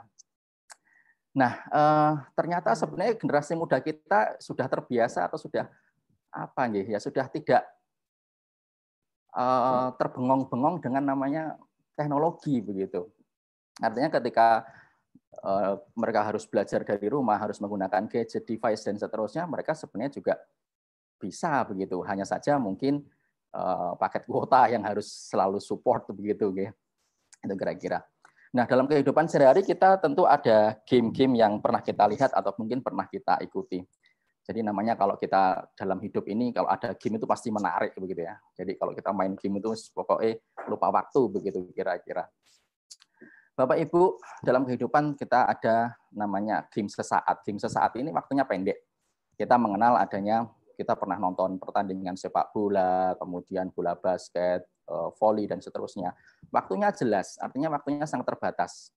Sepak bola dua kali 45 menit begitu dan pasti ada yang menang dan juga ada yang kalah. Aturan jelas, jangka pendek dan dihitung dengan menang dan kalah begitu kira-kira. Nah, namun jangan lupa bahwa dalam kehidupan ini juga ada namanya game jangka panjang begitu Bapak Ibu. Nah, kadang-kadang kita tidak menyadari kita sedang memainkan game jangka panjang, tetapi kita cara mainnya menggunakan game yang sesaat ini begitu. Nah, game jangka panjang ini seperti apa? Ya, misalnya kehidupan kita ini, kehidupan kita dalam sehari-hari, dalam kehidupan jangka panjang, dalam game jangka panjang ini tidak uh, berbicara soal menang kalah, dan aturannya menyesuaikan dengan perkembangan yang ada. Begitu. Apakah game ini akan berakhir saat kita meninggalkan dunia ini? Tentu saja tidak. Game itu akan dilanjutkan oleh anak cucu kita, begitu. Kemudian ini berkaitan dengan karir kita. Karir tidak serta merta kemudian ketika ada anak yang lahir di dunia ini terus dia tiba-tiba misalnya ingin jadi guru terus jadi guru bukan tidak begitu juga. Dia menjalani proses yang panjang. Kemudian termasuk profesi kita.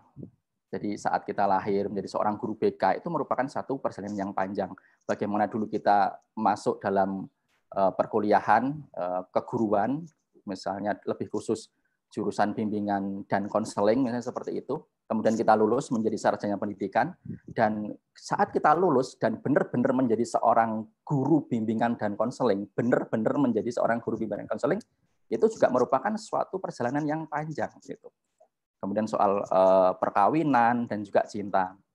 Bagaimana awal menikah belum punya putra, aturan mainnya seperti ini. Saat memiliki anak tentu aturannya berbeda. Anak masih bayi kita harus begini, anak sudah remaja aturannya begini. Kemudian saat mereka sudah mulai menikah, meninggalkan rumah, aturannya juga begini. Tentunya berbeda. Nah, di sini tidak berbicara masalah menang kalah, tetapi berbicara masalah bagaimana kita harus menyesuaikan dengan perkembangan. Itu aturannya. Nah, maka dari itu, Bapak Ibu, saya ingin menyampaikan bahwa pendidik atau dalam hal ini adalah guru BK dalam konteks ini gitu ya, adalah seorang penjelajah game sepanjang hayat. Karena uh, beliau ya, kenapa menjadi seorang penjelajah game sepanjang hayat demi peradaban dan kemajuan bangsa dan negara. Jadi Bapak Ibu, bahwa tadi seperti saya sampaikan bahwa dalam kehidupan ini game tidak akan berakhir saat kita selesai meninggalkan dunia ini. Tentu itu akan nanti akan dilanjutkan oleh generasi-generasi muda kita. Nah, apa yang sudah kita wariskan saat ini untuk mereka sehingga bisa membangun peradaban itu untuk kemajuan bangsa ini begitu kira-kira. Jadi mulai saat ini yuk kita mulai uh, luruskan niat lagi bahwa oke, okay, saya adalah seorang guru, guru BK. Jadi apa yang harus bisa yang bisa saya lakukan untuk generasi muda ke depan. Begitu. Nah, kemudian uh, saya akan lanjut begini. Nah, kondisi kondisi uh, ini ya COVID ya, uh, kemudian new normal begitu. Sebenarnya ini tidak langsung tiba-tiba begitu saja. Kita banyak belajar dari hal-hal yang sudah terjadi. Artinya pada tahun 1918 uh, pada saat Perang Dunia pertama ada namanya dulu pernah ada flu Spanyol. Wow itu korbannya juga banyak banget. Setelah itu ada namanya polio, kemudian ada Ebola gitu ya. Jadi pada saat itu ada anak-anak sedang main, dia naik ke pohon begitu dan seterusnya. Di situ ada kelelawar dan kelelawar itu ada virus Ebola-nya. Nah, kemudian setelah anak-anak itu pulang, ada yang meninggal. Nah, keluarganya otomatis sedih, nangis, mencium dia, memeluk dia.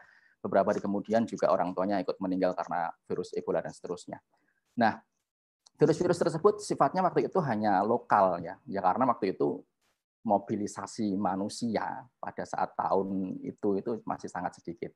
Namun sekarang, nah setelah itu muncul SARS kemarin dan sekarang adalah COVID-19 karena ber, apa ya ini berkaitan langsung dengan globalisasi di mana perpindahan seseorang dari satu tempat ke tempat lain itu juga sangat mudah dan cepat karena dukungan teknologi maka virus ini pun juga eh, berkembang dengan sangat cepat eh, di apa di dunia ini gitu ya, di internasional ini begitu kira-kira. Termasuk juga Indonesia. Nah, Bapak Ibu yang berbahagia bahwa kalau virus saja bermutasi seperti itu, maka memang sudah seharusnya bahwa manusia itu juga beradaptasi begitu ya dalam dengan segala perubahan yang ada ini. Saya katakan tadi bahwa ini adalah game kehidupan itu yang di mana aturan pastinya adalah kita harus menyesuaikan diri dengan perubahan yang ada memang pada awalnya dengan kondisi-kondisi seperti ini kita merasa terpaksa begitu ya, merasa terpaksa, merasa dipaksa untuk melakukan satu perubahan, satu perubahan hal yang baru begitu. Tetapi nanti ketika kita sudah uh, bisa gitu ya, menjadi akhirnya kita menjadi terbiasa dan mahir begitu. Misalnya yang awalnya dulu, waduh saya tuh kok gaptek ya, saya akun Google aja enggak punya. Tetapi karena harus melaksanakan apa namanya uh, layanan secara daring, maka saya harus punya akun Google agar saya bisa membuat Google Form, saya bisa menggunakan Google Meet, saya menggunakan uh, apalagi yang berkaitan dengan Google itu ya bisa mendaftar berbagai macam aplikasi uh, secara digital begitu. Akhirnya kan kita bisa begitu. Memang awalnya terpaksa dan dipaksa, tetapi ketika sudah menjadi kebiasaan kita akan mahir dalam hal itu. Maka mari kita mulai ini dengan komitmen bersama bahwa ya memang kondisinya seperti ini, ya kondisinya seperti ini, kita harus melakukan kegiatan kehidupan yang disebut dengan new normal begitu. Dan kita terus uh, harapannya terus konsisten untuk menjalankan ini sehingga mampu mengantarkan ini pada satu perubahan begitu jadi begitu Bapak Ibu. Kemudian jadi uh, saya ingin menambahkan bahwa ayo kita bersama-sama yang mungkin dulu kita selalu bertatap muka begitu nggih. Uh, mungkin dengan kalau di layar itu saya ingin menggambarkan sebenarnya bahwa seperti pelaksanaan kelas gitu nggih. Eh, apa namanya itu saya katakan sebagai TV tempo dulu gitu ya hitam putih begitu. Tapi padahal sekarang tuh zamannya eranya sudah harus berwarna gitu ya. Jadi di depan itu sumber belajar sudah banyak sekali kita siswa bisa mengakses apa pun begitu. Jadi maka kita harus membiasakan dengan hal-hal ini nah bapak ibu berikutnya ini kita masuk dalam uh, layanan BK dalam pelayanan BK saya kira Bapak Ibu sudah memahami semuanya apa-apa yang harus kita lakukan begitu. Diawali dengan asesmen kemudian pemberian layanan kemudian ada evaluasi atau penilaian diri dan juga di sini saya menambahkan ada kolaborasi tadi juga sudah disinggung di depan.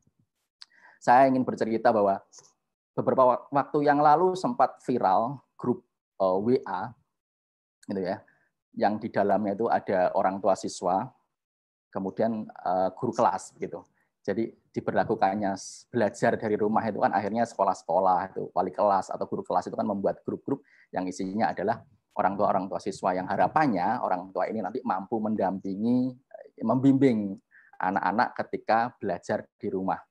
Nah, ketika si guru ini memberikan instruksi anak-anak besok kita belajar ini ini begitu ya.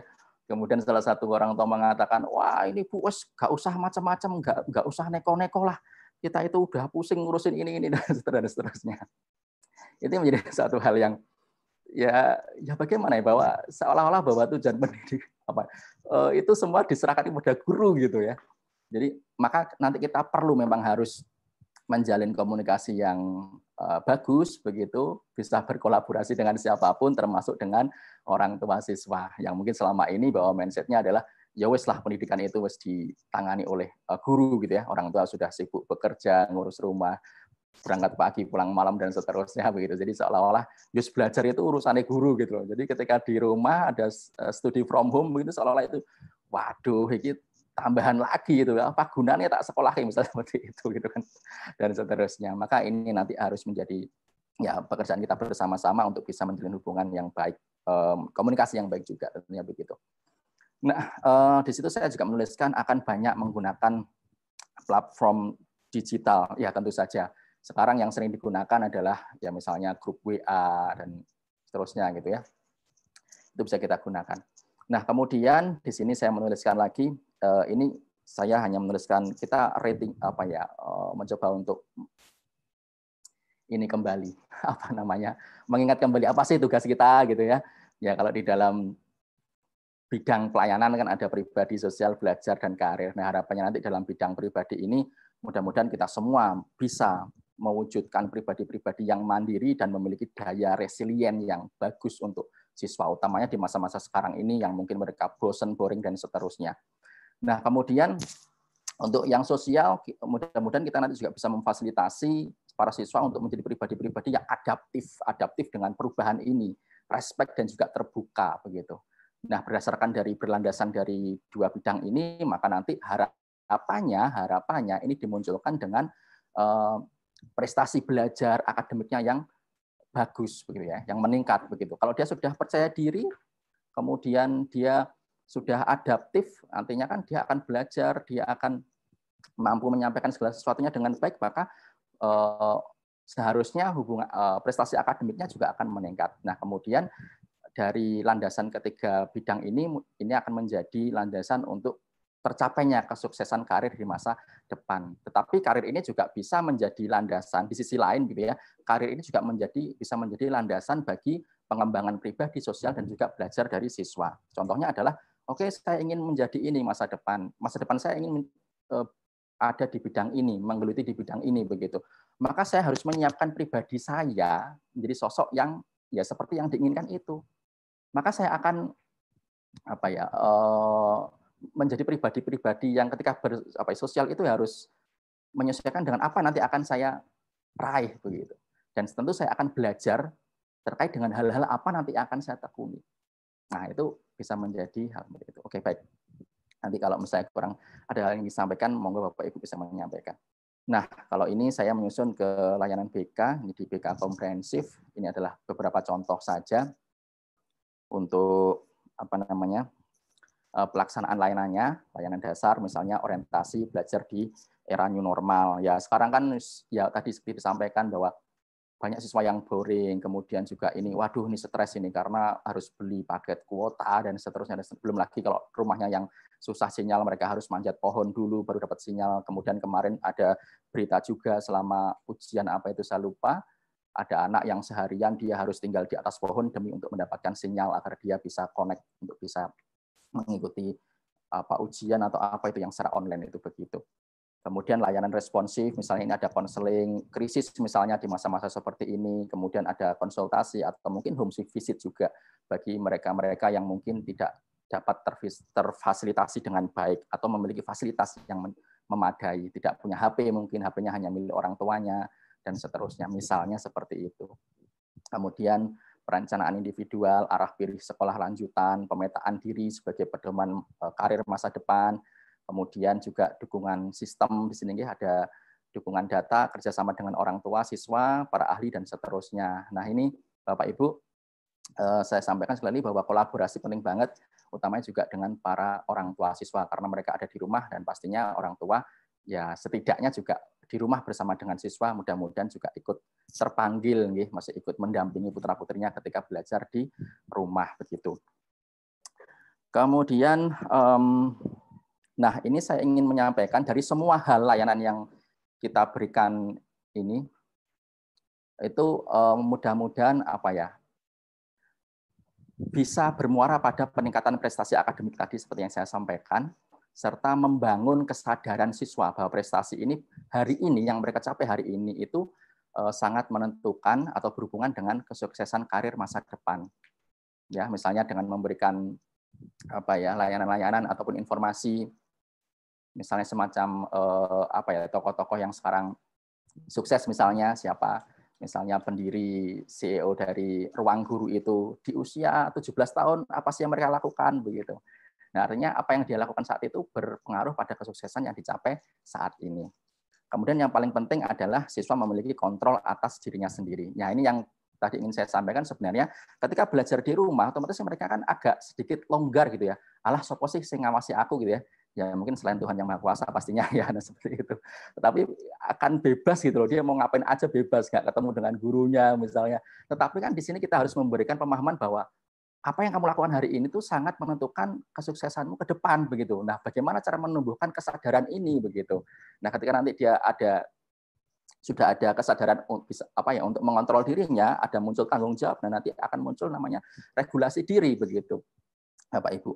Nah, kemudian saya langsung saja di sini saya ingin menyampaikan bahwa kebermaknaan siswa dalam belajar itu penting. Jadi ketika dia di rumah, belajar dari rumah itu dia mau belajar apa, dia harus tahu dulu aku belajar ini untuk apa gitu loh. Manfaatnya apa aku belajar ini gitu. Karena itu kan semacam apa ya apa ya nggak ada guru kan nggak ada yang ngawasi gitu ibaratnya. Jadi belajar karaktermu nggak ya enggak kan begitu ya nggak semau maunya sendiri gitu. Tetapi kita mampu menyam apa ya membuat mereka sadar bahwa apa yang kamu lakukan hari ini apa yang kamu belajar pelajari hari ini nanti itu akan berhubungan dengan kesuksesanmu di masa depan nah itu yang penting banget bapak ibu Nah, kemudian saya langsung di sini karena ini ya uh, waktunya begitu ya. Oke, di slide ini saya langsung aja uh, apa bercerita gitu ya. Karena saya suka bercerita. Jadi dulu pernah ada seorang praktisi pendidikan kemudian dia beliau beliau share catatannya begitu ketika menangani ada satu siswa yang dia uh, suka bolos sekolah sampai orang tuanya itu mengeluh banget sampai kalau pagi itu teriak-teriak kakak ayo dong kamu bangun ini sudah waktunya untuk berangkat sekolah dan seterusnya gitu nah uh, kemudian sampai jengkel seperti itu akhirnya beliau ini orang tuanya berkonsultasi gitu dengan beliau ini praktisi pendidikan yang saya masukkan ini. Kemudian akhirnya sesi konseling dimulai, kemudian ditanya begitu kan, e, oke bener kamu suka bolos gitu kan, oh, iya om gitu kan karena eh, laki-laki ya beliau. E, kenapa kamu bolos? Wah, ya saya malas om gitu kan. Wah bagus itu, wah dia kan kaget ya, wah kok bolos bagus gitu kan. Ya, kemudian beliau menambahkan lagi ya setidaknya kalau kamu bolos itu ada alasannya. Alasannya tadi apa? Malas. Ya mungkin daripada teman-temanmu yang mungkin tiap hari datang ke sekolah tapi belum tentu tahu apa yang menjadi tujuan hidupnya. Nah, kemudian setelah itu eh, dari kejadian itu, oke ceritanya saya singkat aja. Beliau berdua, eh, beliau mengajak anak ini, yuk kita bersama-sama untuk merumuskan apa sih yang menjadi minatmu, apa sih yang menjadi tujuan hidupmu kegiatan apa sih yang kamu sukai begitu. Oke, saya suka diving om, oke dan seterusnya. Oke ya. Kalau kamu suka diving, oke di Indonesia sekarang nggak ada loh yang gratis, semua harus bayar gitu kan, kecuali menghirup gitu kan, menghirup udara maksudnya. Nah oke, uh, yuk kita kira-kira profesi apa yang bisa kamu tekuni dengan dengan keahlianmu ini, dengan keterampilanmu ini. Ayo kita coba cari kira kira-kira apa googling beliau mereka ada oke okay, googling ketemu oke okay, menjadi ini misalnya pemelihara terumbu karang dan seterusnya. Oke yuk kita cari sekolahnya di mana? Yuk kita cari tahu persyaratannya apa. Kalau ada beasiswanya kita cari tahu apa syarat untuk mendapatkan beasiswa itu. Dan setelah dia mulai ini menemukan kebermanaan hidupnya dia mulai menemukan tujuan hidupnya yang dulu ibunya mungkin ngomelnya ayo kakak kamu harus cepat bangun dan seterusnya nah, berubah menjadi udah dong kak kamu belajarnya ini sudah jam 2 sudah jam 3 pagi udah kamu istirahat dulu begitu. Nah mungkin akan seperti itu ibu jadi kebermanfaatan dalam belajar ini perlu kita tumbuhkan begitu. Dan selanjutnya eh, karena kita saat ini ada di new normal dan pastinya pasti semua akan geger dengan namanya wow ini harus daring daring online dan seterusnya begitu. Bapak Ibu bisa memanfaatkan beragam eh, media sosial yang ada saat ini begitu. Media sosial begitu ya kalau misalnya nanti bisa menginspirasi gitu ya, menginspirasi lewat YouTube. Kalau anak-anak zaman now mengatakan para youtuber itu dengan namanya influencer gitu ya, mereka menginfluence, mereka mempengaruhi seseorang dengan konten-kontennya sehingga kalau yang suka dengan seni, suka dengan musik, pasti subscribernya akan banyak karena akan mengikuti itu. Nah, kenapa kita tidak mencoba untuk begitu juga membuat konten-konten yang kreatif seperti itu, yang menginspirasi siswa, sehingga nanti mereka akan follow kita, bisa YouTube, bisa Twitter, bisa IG dan seterusnya. Dan kemudian terakhir saya berpesan Bapak Ibu bahwa kita perlu juga memberikan edukasi kepada anak-anak kita, generasi muda, yuk kita bijak dalam bersosial media karena ini menjadi salah karena ini bisa menjadi salah satu media kita dalam menyampaikan layanan bimbingan. Kalau saya misalnya nonton YouTube begitu, saya akan nonton videonya 5-10 menit. Setelah itu saya akan scroll ke bawah, saya akan lihat komentarnya. Itu yang membuat hati saya menggelitik. Saya terus lihat komentarnya. Wow, itu sangat luar biasa. Artinya beragam gitu ya. Ada yang wah bla bla bla seperti itu. Itu ya sampai tertawa sendiri begitu. Banyak yang akhirnya tuh wah dengan ya seperti itulah Bapak Ibu kita perlu mengedukasi bagaimana kita bisa memiliki etika dalam bermedia sosial kepada uh, generasi muda kita. Saya pernah uh, ini oke okay, cerita terakhir saya ada salah seorang gadis dia mengajukan beasiswa luar negeri begitu dan di wawancara terakhir dia dinyatakan lulus Ibu, Bapak Ibu. Dan setelah itu si pewawancara mengatakan, oke okay, kamu diterima untuk tes administrasi dan wawancara, nanti silahkan tunggu pengumuman dari kami. Setelah itu dia pulang, nah setelah itu si pewawancara ini langsung melihat mentracing, oke, okay, langsung dia menelusuri akun-akun media sosial dari anak ini. Dia lihat Facebook, WA dan seterusnya. Nah di Facebook itu ternyata dia pernah ada punya konten, uh, dia punya anjing karena dia non Islam ya Bapak Ibu, dia punya anjing dan anjingnya ini pernah diberikan semacam minuman beralkohol atau apa dan itu yang membuat si pewawancara itu ya semacam ilfil akhirnya berkasnya dicoret dan dia tidak bisa mendapatkan beasiswa tersebut. Maka kita juga perlu mengedukasi bahwa membuat rekam digital yang bagus juga perlu untuk generasi muda kita agar nanti ketika ke depan dia melakukan apa pun yang membutuhkan rekam jejak itu dia bagus karena sekarang perusahaan apa pun juga akan melihat rekam jejak tersebut. Begitu Bapak Ibu, terima kasih karena memang waktunya sudah seperti ini. Nanti kalau ada diskusi, monggo kita bisa ngobrol bareng. Eh, demikian dari saya, kurang lebihnya mohon maaf. Assalamualaikum warahmatullahi wabarakatuh. Waalaikumsalam warahmatullahi wabarakatuh. Terima kasih Pak Set sudah mengarah ke praktis ini rupanya ya. Dan semoga bisa dimaknai dengan uh, positif oleh Bapak dan Ibu semua. Selanjutnya mari kita simak pemaparan dari praktisi di lapangan tentang asesmen BK di era new normal yang akan disampaikan oleh Pak Andori SPD Kons. Sebelumnya saya akan membacakan uh, sekelumit CV beliau. Uh, beliau lahir di Pemalang tanggal 5 September 1963. Beliau saat ini uh, menjadi guru BK di SMA Negeri 1 Pemalang prestasi dan penghargaan, beliau pernah menjadi guru berprestasi tingkat Kabupaten Pemalang tahun 2012 dan masih ada sederet prestasi beliau yang lain yang tidak bisa saya sebutkan satu persatu. Langsung saja kepada Bapak Andori kami persilahkan. Terima kasih. Sebelumnya saya tes dulu Ibu. Oke, monggo Bapak. Untuk, untuk suaranya. Sudah jelas, Bapak? Oke, terima kasih. Saya sekaligus untuk share materi.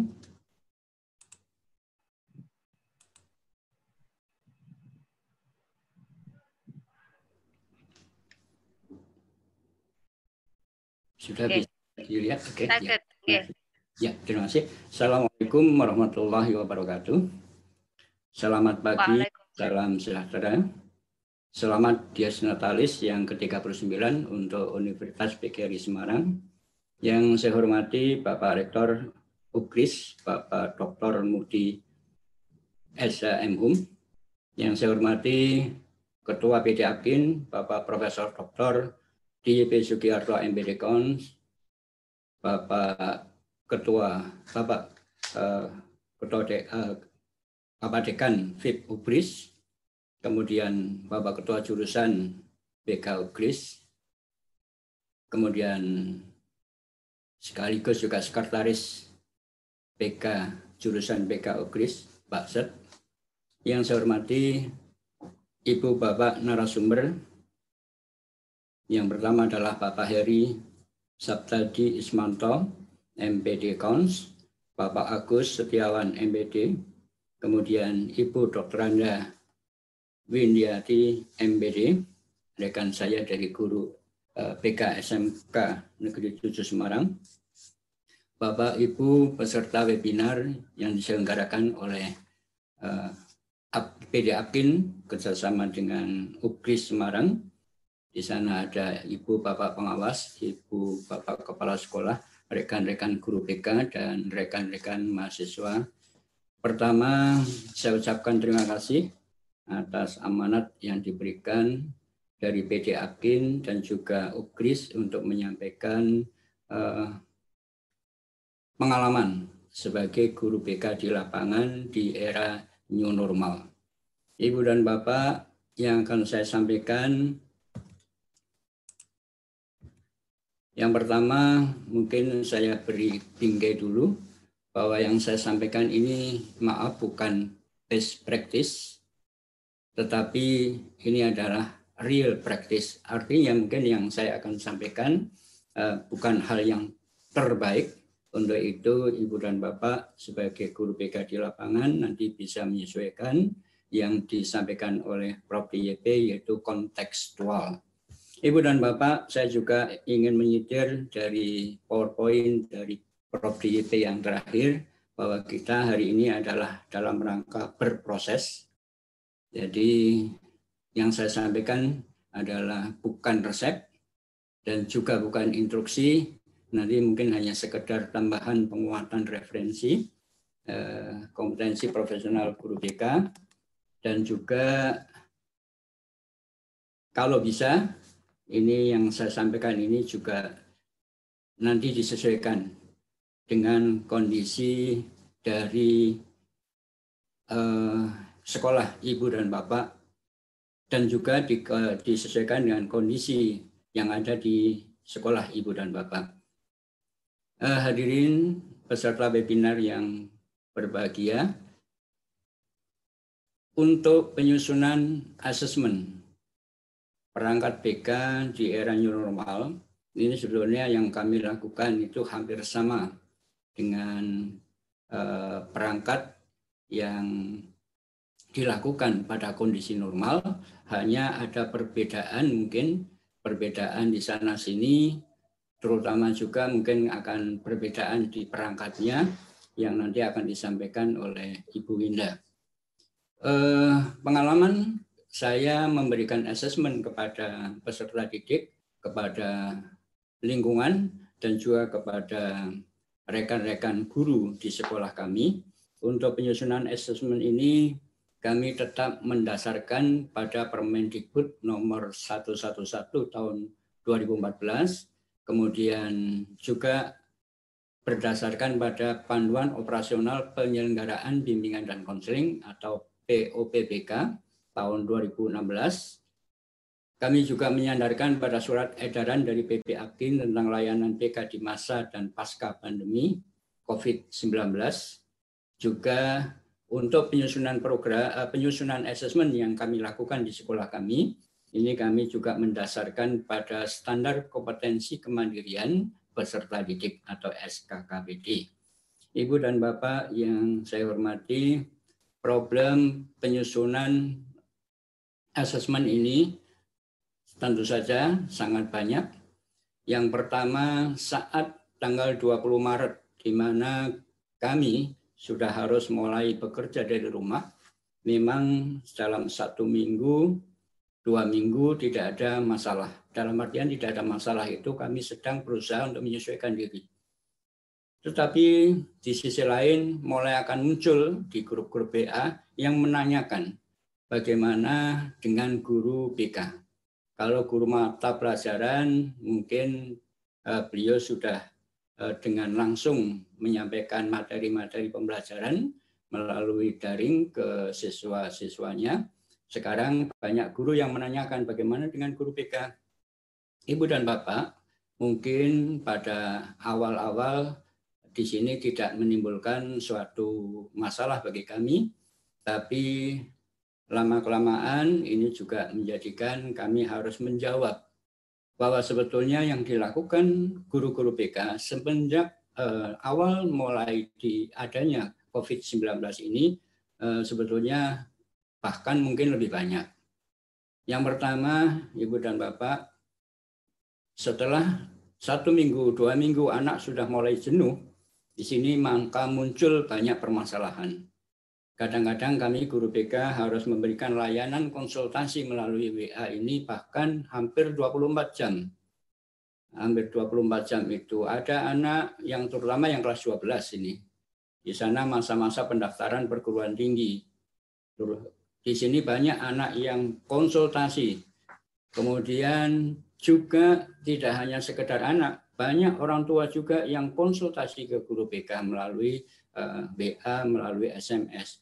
Sehingga Ibu dan Bapak sebetulnya guru BK saat uh, ada COVID-19 ini justru pekerjaannya itu sangat banyak sebetulnya. Termasuk di antaranya tidak hanya konsultasi, kami juga harus memberikan bantuan layanan bantuan kepada siswa yang dia sudah mulai jenuh dengan kelas daring. Ada juga ada siswa yang saat akan tes dia malah keluar dari grup kelas. Ini nah ini adalah pekerjaan-pekerjaan yang luar biasa bagi rekan-rekan guru BK di mana di guru BK ternyata di saat ada COVID-19 ini pekerjaannya tambah banyak.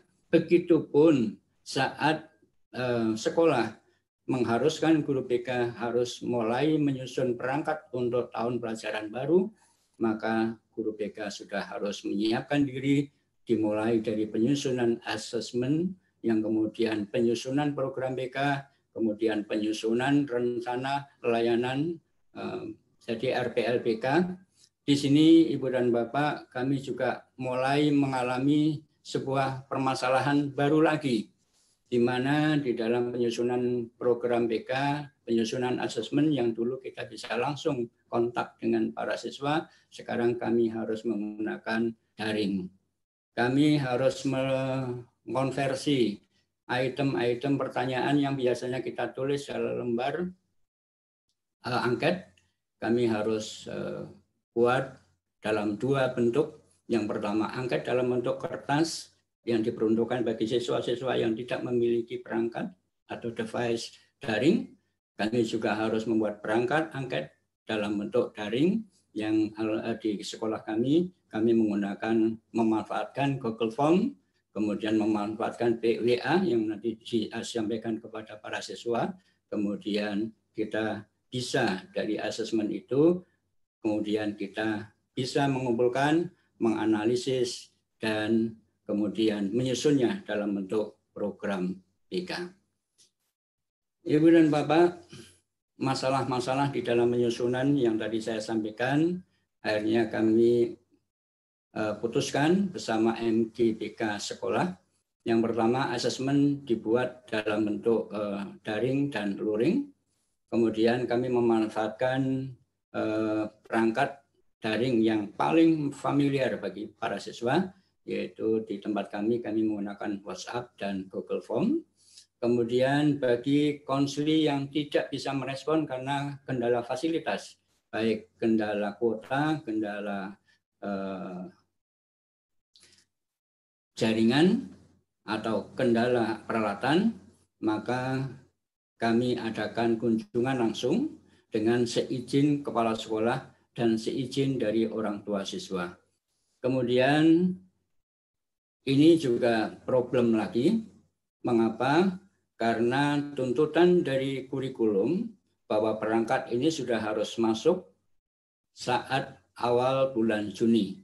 Sedangkan kita mengalami kesulitan juga karena banyak eh, terutama yang kelas 10 ini belum belum ada siswanya, tetapi guru BK tidak kemudian berhenti saat kemudian disuruh membuat perangkat sementara siswanya belum ada, itu bukan menjadi kendala bagi kami. Mengapa? Karena kami tetap membuat perangkat dengan berdasar pada asumtif prediktif. Jadi untuk penyusunan program BK di samping aktual objektif dengan asesmen langsung yang bisa menggambarkan kondisi masalah kebutuhan dan masalah siswa, tetapi kami juga bisa dengan mengevaluasi tahun Eh, program tahun lalu yang kita terapkan pada tahun ini. Ini sebagai prediksi kami sehingga tetap kami buat eh, program tahunan, kemudian program eh, semesteran dan RPLBK sebagai syarat di dalam kita mengikuti atau memasukkan ke buku atau dokumen satu dan dokumen dua di EKTSP. Jadi eh, alhamdulillah Eh, di sekolah kami tidak ada kendala untuk memasukkan atau melengkapi EKTSP. Untuk dokumen satu sesuai dengan uh, petunjuk dari Ibu Pengawas bahwa kalau guru-guru mapel dokumen satu itu diisi silabus, maka di dalam guru BK untuk EKTSP dokumen satu yang kami masukkan adalah program tahunan di mana di dalamnya sudah mencakup ada action plan, dan ada program semesteran. Kemudian untuk uh, dokumen dua, kami masukkan RPLPK yang sudah kami susun berdasarkan uh, objektif, aktual objektif yaitu assessment, kemudian yang kedua dari asumtif prediktif dari tahun program tahun lalu.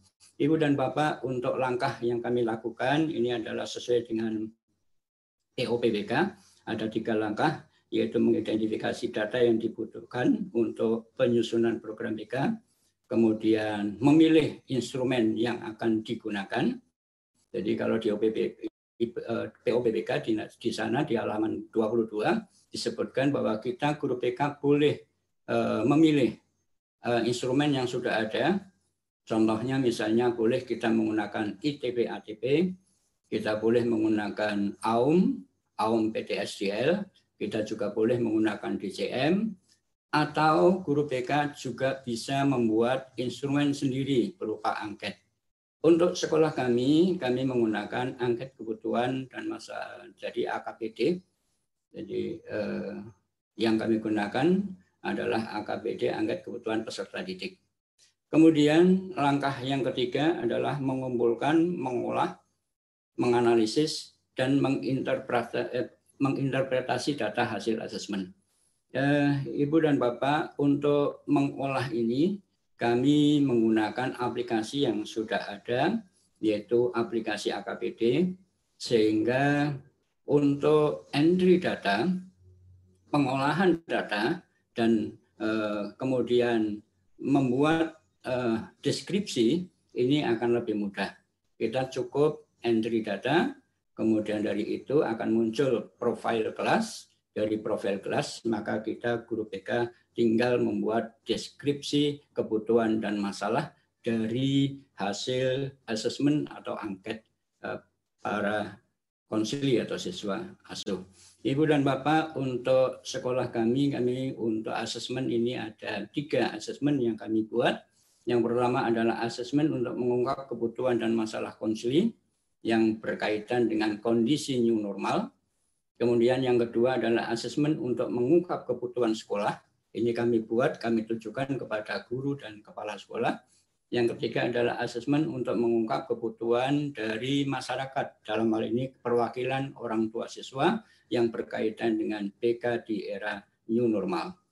Ibu dan Bapak, dari ketiga hasil asesmen itu, maka kami susun menjadi program tahunan, program semester, dan RPLPK, di mana ketiga dokumen inilah yang kemudian kita masukkan di dalam EKTSP sebagai eh, perangkat administrasi akademis di eh, sekolah kami. Ibu dan Bapak, memang setelah adanya COVID ini, di samping kita harus uh, memberikan layanan secara daring kepada seluruh siswa asuh pada konsili-konsili kita, tetapi guru BK juga tetap harus mempersiapkan perangkat administrasi. Dan inilah kondisi di tempat kami bahwa mulai bulan Mei minggu kedua ini kami sudah harus mulai menyusun Ya, meskipun pada saat bulan Mei ini pun kami tetap harus memberikan layanan kepada siswa yang kelas 12. Memang ini bedanya dengan kondisi normal biasanya. Kalau kondisi dulu mungkin begitu anak sudah lulus selesai. Tetapi yang sekarang ini ini ternyata dengan adanya Covid ini meskipun anak-anak siswa kelas 12 ini sudah lulus, dia pun tetap harus diberikan layanan oleh kita.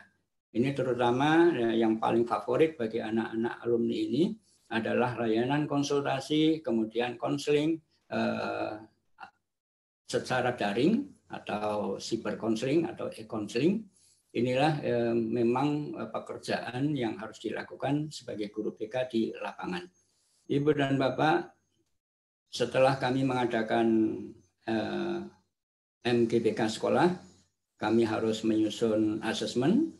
Eh, kebetulan untuk tempat kami tidak menyusun, tapi kami hanya memilih menggunakan AKPD atau angkat kebutuhan peserta didik. Kemudian mengolah hasil asesmen, ini Mei minggu keempat.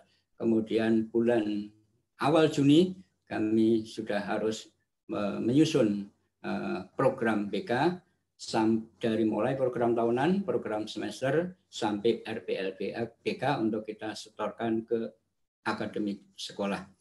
Ibu dan Bapak, untuk tekniknya kami menggunakan dua teknik, yaitu angket atau butir-butir uh, instrumen yang kami buat dalam bentuk Google Form, karena kami memilih menggunakan Google Form yang lebih familiar, Kemudian yang kedua adalah asesmen dalam bentuk paper untuk diberikan kepada siswa yang tidak memiliki fasilitas atau terkendala dengan adanya fasilitas. Itu Ibu dan Bapak untuk langkahnya sama yaitu yang pertama adalah menganalisis SKKPD. Jadi setiap item-item butir-butir pertanyaan yang kita buat di dalam new normal ini kami berangkat dari SKKPD. Kemudian dari SKKPD itu kita buat item-item pertanyaan dan item pertanyaan itu kemudian kita susun dalam bentuk Google Form dan dalam bentuk kertas untuk kita berikan kepada responden. Dalam hal ini ada ke siswa, kemudian uh, kemudian item yang diberikan kepada uh, kepala sekolah dan guru atau rekan-rekan guru dan item pertanyaan diberikan kepada perwakilan dari orang tua atau masyarakat. Demikian untuk pembuatannya, untuk proses pembuatannya. Kami mulai dari SKKPD, di sana ada tiga tataran internalisasi tujuan, yaitu pengenalan, akomodasi, dan tindakan. Kemudian dari situlah kita breakdown, kita buat butir-butir item pertanyaan. Kemudian SKKPD ini ada pengelompokan, yaitu bidang pribadi, sosial, belajar, dan karir. Untuk pengelompokan ini kami mengacu kepada POPPK yang sudah uh, sebagai rujukan dari kita melaksanakan layanan bimbingan dan konseling di sekolah. Dari dari sana setelah kita buat item-item itu putar-putar ya, kemudian kita buat angket ini dalam bentuk paper atau kertas seperti biasa manual dengan jawaban ya dan tidak. Kemudian yang kedua kita buat dalam bentuk uh, angket kebutuhan peserta didik dalam bentuk uh, Google Form dari sini kita buat, kita susun, kemudian kita buat alamat URL-nya. Alamat itu kemudian kita sampaikan kepada kelas virtual. Dalam hal ini memang di sekolah kami sudah terbentuk kelas-kelas virtual. Artinya kelas virtual itu yang kami juga dimasukkan dalam grup itu. Sehingga kita dengan mudah untuk menyampaikan angket ini, alamat angket ini kepada para siswa. Dan para siswa langsung bisa merespon dari uh, angket itu. Di sinilah sebetulnya tidak semua daring, semua kondisi yang sekarang ini kemudian menjadi uh, tidak baik. Ternyata dengan adanya kondisi seperti ini dan kita dipaksa untuk daring, ternyata lebih mudah. Mohon maaf, dengan manual dulu saat normal kita menggunakan manual ini untuk mengentry data dari jawaban siswa ke dalam aplikasi di tempat kami ini butuh waktu yang lama. Kalau kita memiliki siswa asuh lima kelas, maka dibutuhkan waktu entry data itu kurang lebih satu minggu. Jadi sinilah dulu memang mengalami kesulitan, tapi dengan adanya eh, model daring, di mana anak-anak juga bisa sudah familiar dengan Google Form, maka sebetulnya ini membuat guru BK lebih dimudahkan.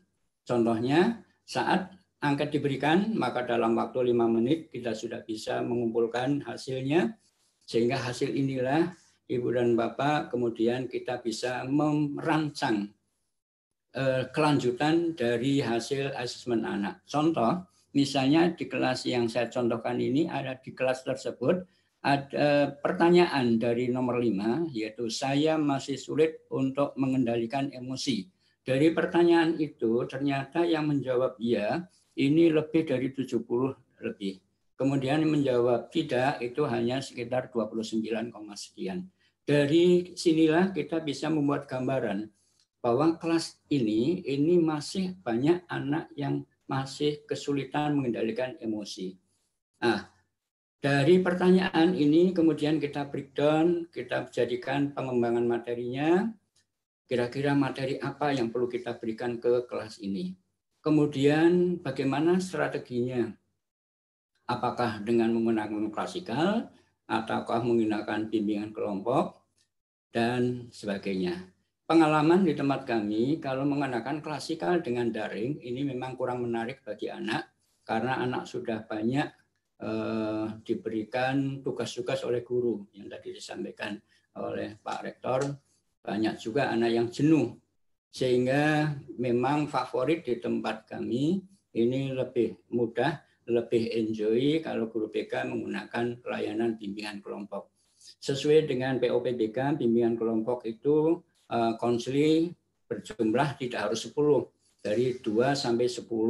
Sehingga ini juga lebih mengasihkan, tidak harus menggunakan Zoom, kita cukup dengan menggunakan WA, dan WA Group ini ternyata lebih lebih efektif untuk kita mengadakan bimbingan kelompok. Untuk pelaksanaannya bimbingan kelompok mungkin nanti akan dijelaskan lebih jauh oleh Bu Winda di dalam bagaimana perangkatnya dan bagaimana pelaksanaannya.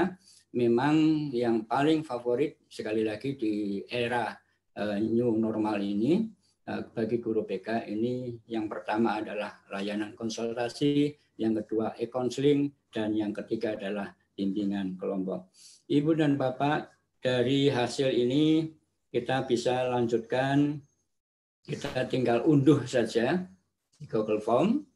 Kalau sudah seperti ini, kita unduh hasilnya dari jawaban siswa iya dan tidak. Setelah kita uh, copy, kita masukkan di dalam aplikasi.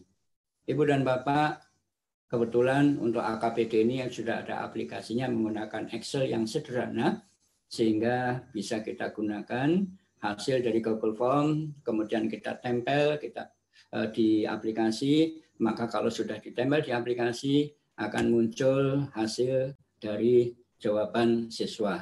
Jawaban ya berarti nilainya satu, jawaban tidak nilainya nol. Mengapa kok dibuat satu dan nol? Di sini mungkin uh, kami uh, lebih memudahkan bagi kami manakala uh, ini nanti dari hasil AKPD itu bisa kita gunakan untuk uh, penelitian tindakan bimbingan dan konseling. Mengapa dari sini kita bisa uh, analisis di SPSS sehingga item-item pertanyaan mana yang valid, mana yang tidak dari uh, jawaban satu dan nol ini akan lebih mudah sehingga apabila di kelas tersebut ada jawaban-jawaban yang tidak valid kita bisa merubah jadi item-item butir-butir pertanyaan. Ini biasanya kita buat untuk menindaklanjuti manakala akan kita akan membuat uh, penelitian, tindakan, bimbingan, dan konseling. Ibu dan Bapak, begitu kita masukkan dalam aplikasi, maka akan muncul profil kelas. Inilah yang kemudian kita buat deskripsinya, deskripsi dari kelas tersebut. Dari deskripsi itu, mana-mana saja yang paling banyak direspon oleh anak jumlahnya, bagi uh, uh, item pertanyaan yang paling banyak dibutuhkan oleh siswa, maka kita letakkan yang paling atas, kemudian kita prioritaskan akan diberikan di bulan apa. Ini dengan aplikasi ini memang sangat mudah.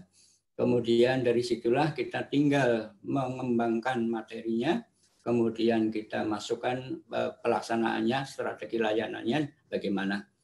Eh, Ibu dan Bapak, ini dari Google Form yang kita sudah berikan ke siswa. Eh, responnya kita buat profil dan deskripsi hasil angket inilah yang kemudian kita masukkan di dalam program tahunan. Dengan mudah kita akan mengetahui bahwa kelas ini yang paling banyak dibutuhkan adalah bidang apa. Kalau contoh yang tadi paling banyak dibutuhkan adalah bidang pribadi sekitar 33,8 persen, 83. Kemudian yang paling eh, kemudian yang berikutnya adalah bidang eh, karir kemudian dilanjutkan bidang sosial. Di sini Ibu dan Bapak, kita juga bisa mengetahui profil tiap individu. Mana saja anak yang paling banyak membutuhkan eh, penanganan atau membutuhkan perhatian bagi kita. Contoh yang tadi hasilnya di sini ada yang paling banyak membutuhkan atau punya paling banyak punya kebutuhan dan masalah. Ini contohnya adalah Maharani misalnya. Dia menjawab sampai 35 butir soal uh, mohon maaf ini adalah nama samaran. Dari sinilah kita bisa menindaklanjuti dengan memberikan pelayanan, mungkin dengan layanan konseling individu atau layanan-layanan yang lain. Kemudian juga dari kebutuhan dan masalah ya, dari asesmen angkat yang kita berikan ke teman-teman dan juga kepada perwakilan orang tua di sini kita bisa muncul bahwa yang paling dibutuhkan saat ini adalah menurut beliau adalah contoh materi hikmah di balik pandemi COVID-19. Ini yang paling banyak uh, dibutuhkan, ada 16,2. Sehingga dari sini kita bisa langsung uh, membuat atau pengembangan materinya, pengembangan materi kita buat rumusan tujuannya, kemudian rumusan tujuannya kita buat strategi layanannya, baru kita akan laksanakan di uh, minggu keberapa. Ini Ibu dan Bapak dari sinilah Ibu dan Mbak kita langsung membuat uh, deskripsi kebutuhan dan masalah dari konsili dan juga dari sekolah. Kemudian kita langsung menginjak pada rumusan tujuannya. Dari rumusan tujuan dari masing-masing ini tentu saja untuk rumusan kebutuhannya, rumusan tujuannya ini ya kita mendasar pada high order thinking skill. Artinya tidak hanya sekedar memahami, menyebutkan, tetapi lebih banyak ke arah melakukan dan menjadi sebuah uh, budaya atau tingkat tindakan dari para siswa. Kemudian Ibu dan Bapak, kalau rumusan tujuannya sudah lengkap, maka kita sudah menginjak kepada alokasi waktu sesuai dengan komponen uh, program. Untuk komponen program di sini ada empat, yaitu layanan dasar, kemudian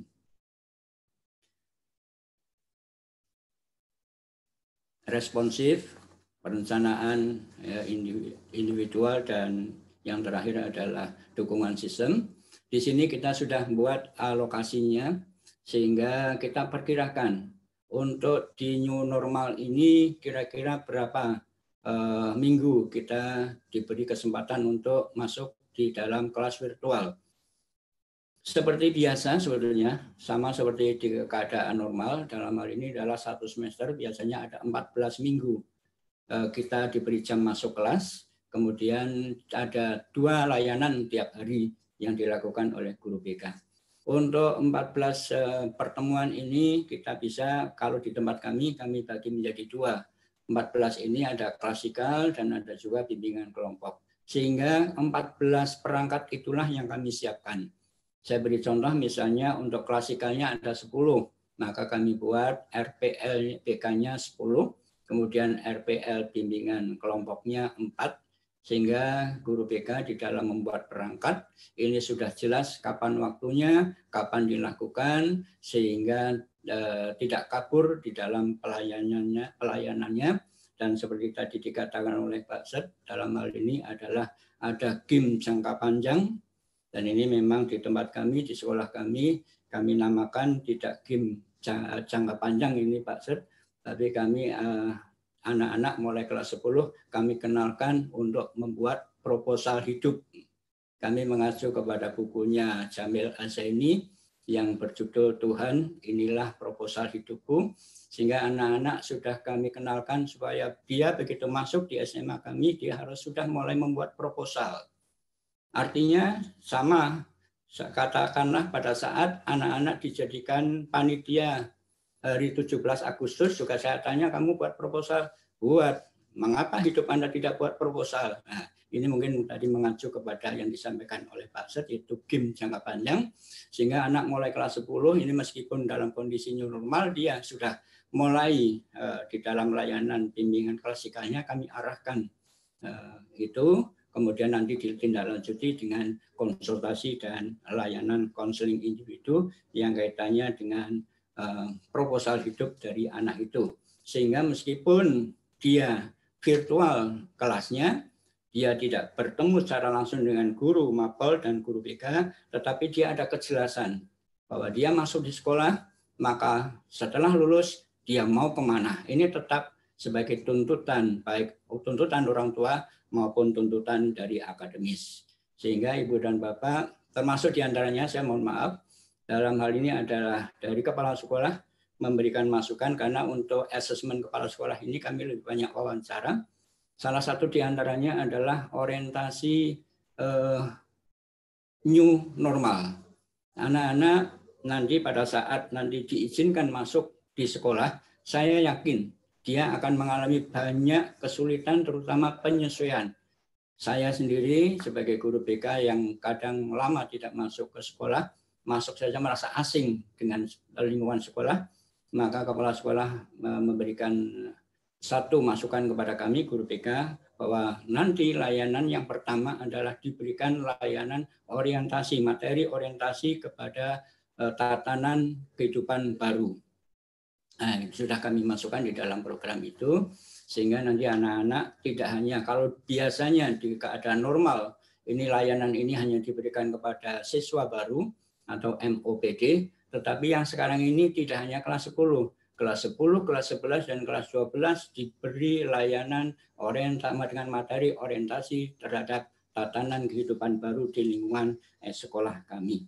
Ibu dan Bapak, setelah kita persiapkan betul, alokasi waktunya sudah ada, maka tinggal mengembangkan uh, topik layanan semenarik mungkin bagi para siswa dengan berbagai program ber, ber, berbagai uh, metode dan peralatan.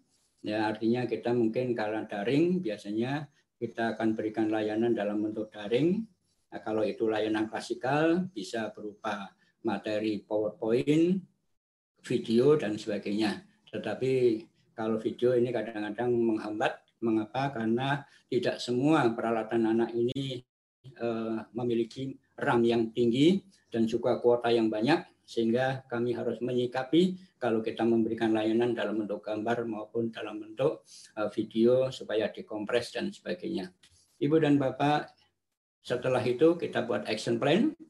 Kita sudah tentukan tujuannya, komponen layanannya, strategi layanannya, sasaran, kemudian materinya, metode, media yang kita gunakan tentu saja adalah media daring dan media uh, offline atau luring.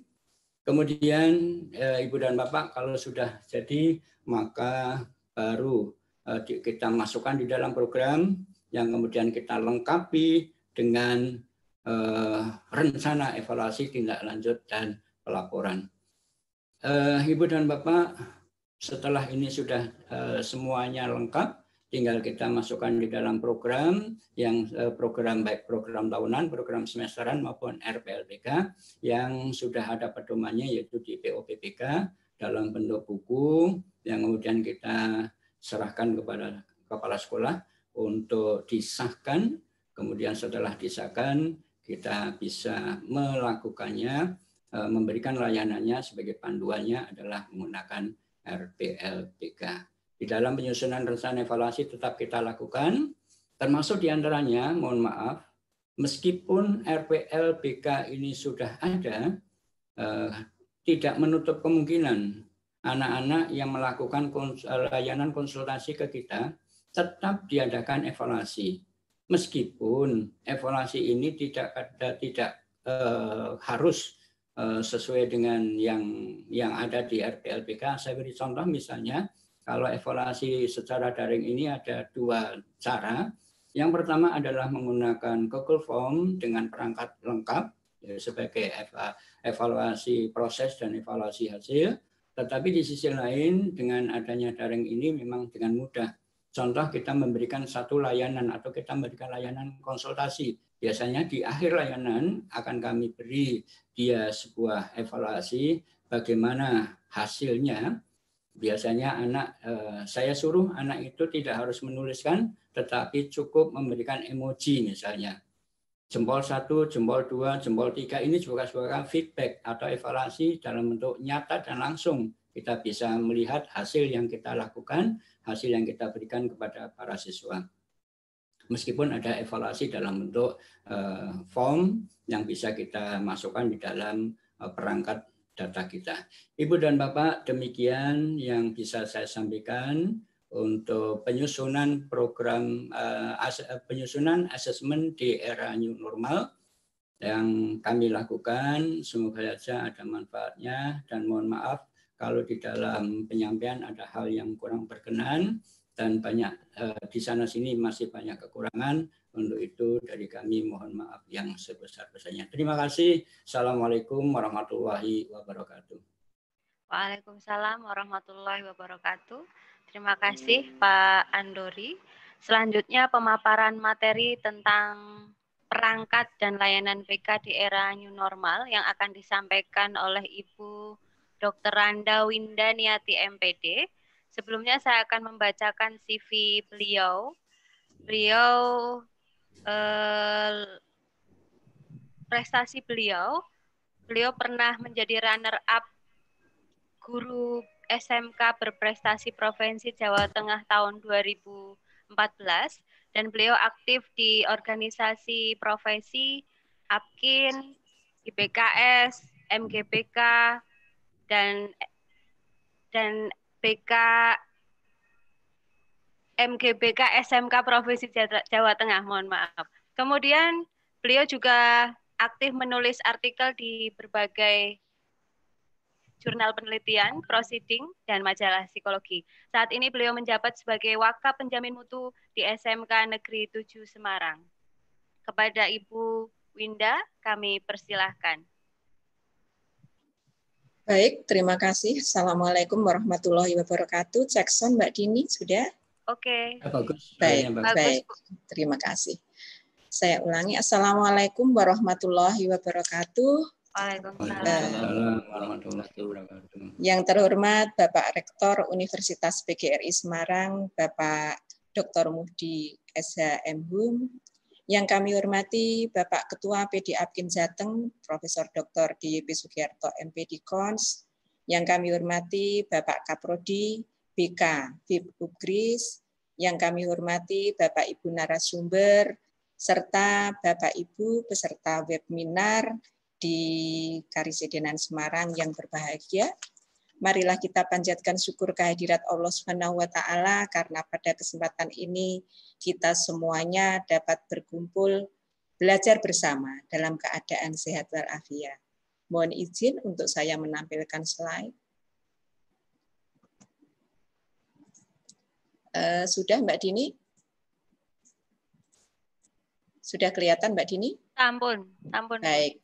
Baik, terima kasih Bapak Ibu. Eh, pada kesempatan ini saya sudah mencatat waktunya eh, sekitar 60 menit ke depan. Eh, saya diberi tugas oleh PD Apkin Jateng dan dari Ugris untuk eh, berbagi dengan Bapak Ibu sekalian terkait dengan perangkat dan layanan BK di era new normal. Dengan tadi seperti yang disampaikan oleh Prof. DYP maupun oleh pemateri-pemateri berikutnya bahwa apa yang akan saya sharingkan pada kesempatan ini bukan merupakan resep yang ini harus mujarab, tidak, yang juga bukan merupakan instruksi, tetapi yang saya sampaikan sekarang hanya sekedar sharing, juga bukan merupakan best practice, tetapi akan menjadi tambahan referensi Bapak Ibu sekalian yang sudah melakukan best practice best practice secara kontekstual di sekolahnya masing-masing. Bapak Ibu sekalian, mohon izin untuk memperkenalkan diri. Saya bekerja sebagai guru BK di SMK Negeri 7 Semarang. Saya tinggal di Banyumanik.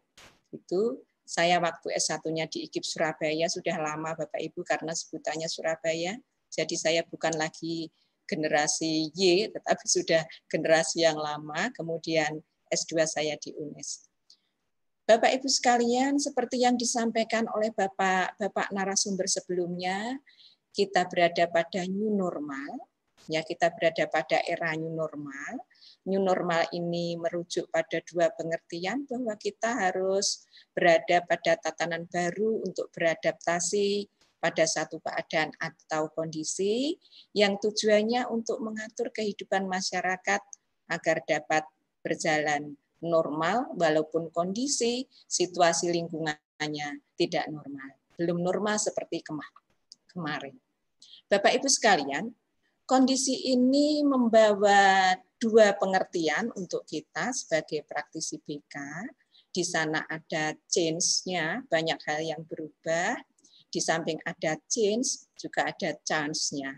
Jadi ada banyak hal perubahan-perubahan yang terjadi secara cepat di dunia pendidikan, khususnya juga di layanan-layanan BK kita. Kemudian manakala kita bisa mensikapi secara positif, maka perubahan-perubahan itu menjadi satu kesempatan kita untuk melakukan sesuatu yang mungkin tidak sesuai dengan yang kemarin, tetapi merupakan inovasi-inovasi eh, agar kondisi saat ini kita tetap memberikan layanan secara baik. Bapak Ibu, apa yang berubah Bapak Ibu?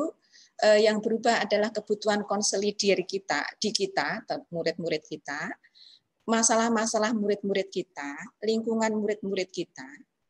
Konsekuensi atas perubahan-perubahan itu apa Bapak Ibu? Konten yang tadi sudah dibahas oleh Pak Andori, konten yang akan kita sampaikan kepada para peserta didik itu berubah. Media yang biasanya kita bisa dengan mudah menemukan peserta didik, sekarang kita terasa sedikit eh, perasaan tertentu karena kita tidak bisa menjumpai secara langsung. Kemudian ada delivery system yang merupakan eh, bahasan yang harus kita bahas untuk perbaikan berkelanjutan. Bagaimana kita menyampaikan RPL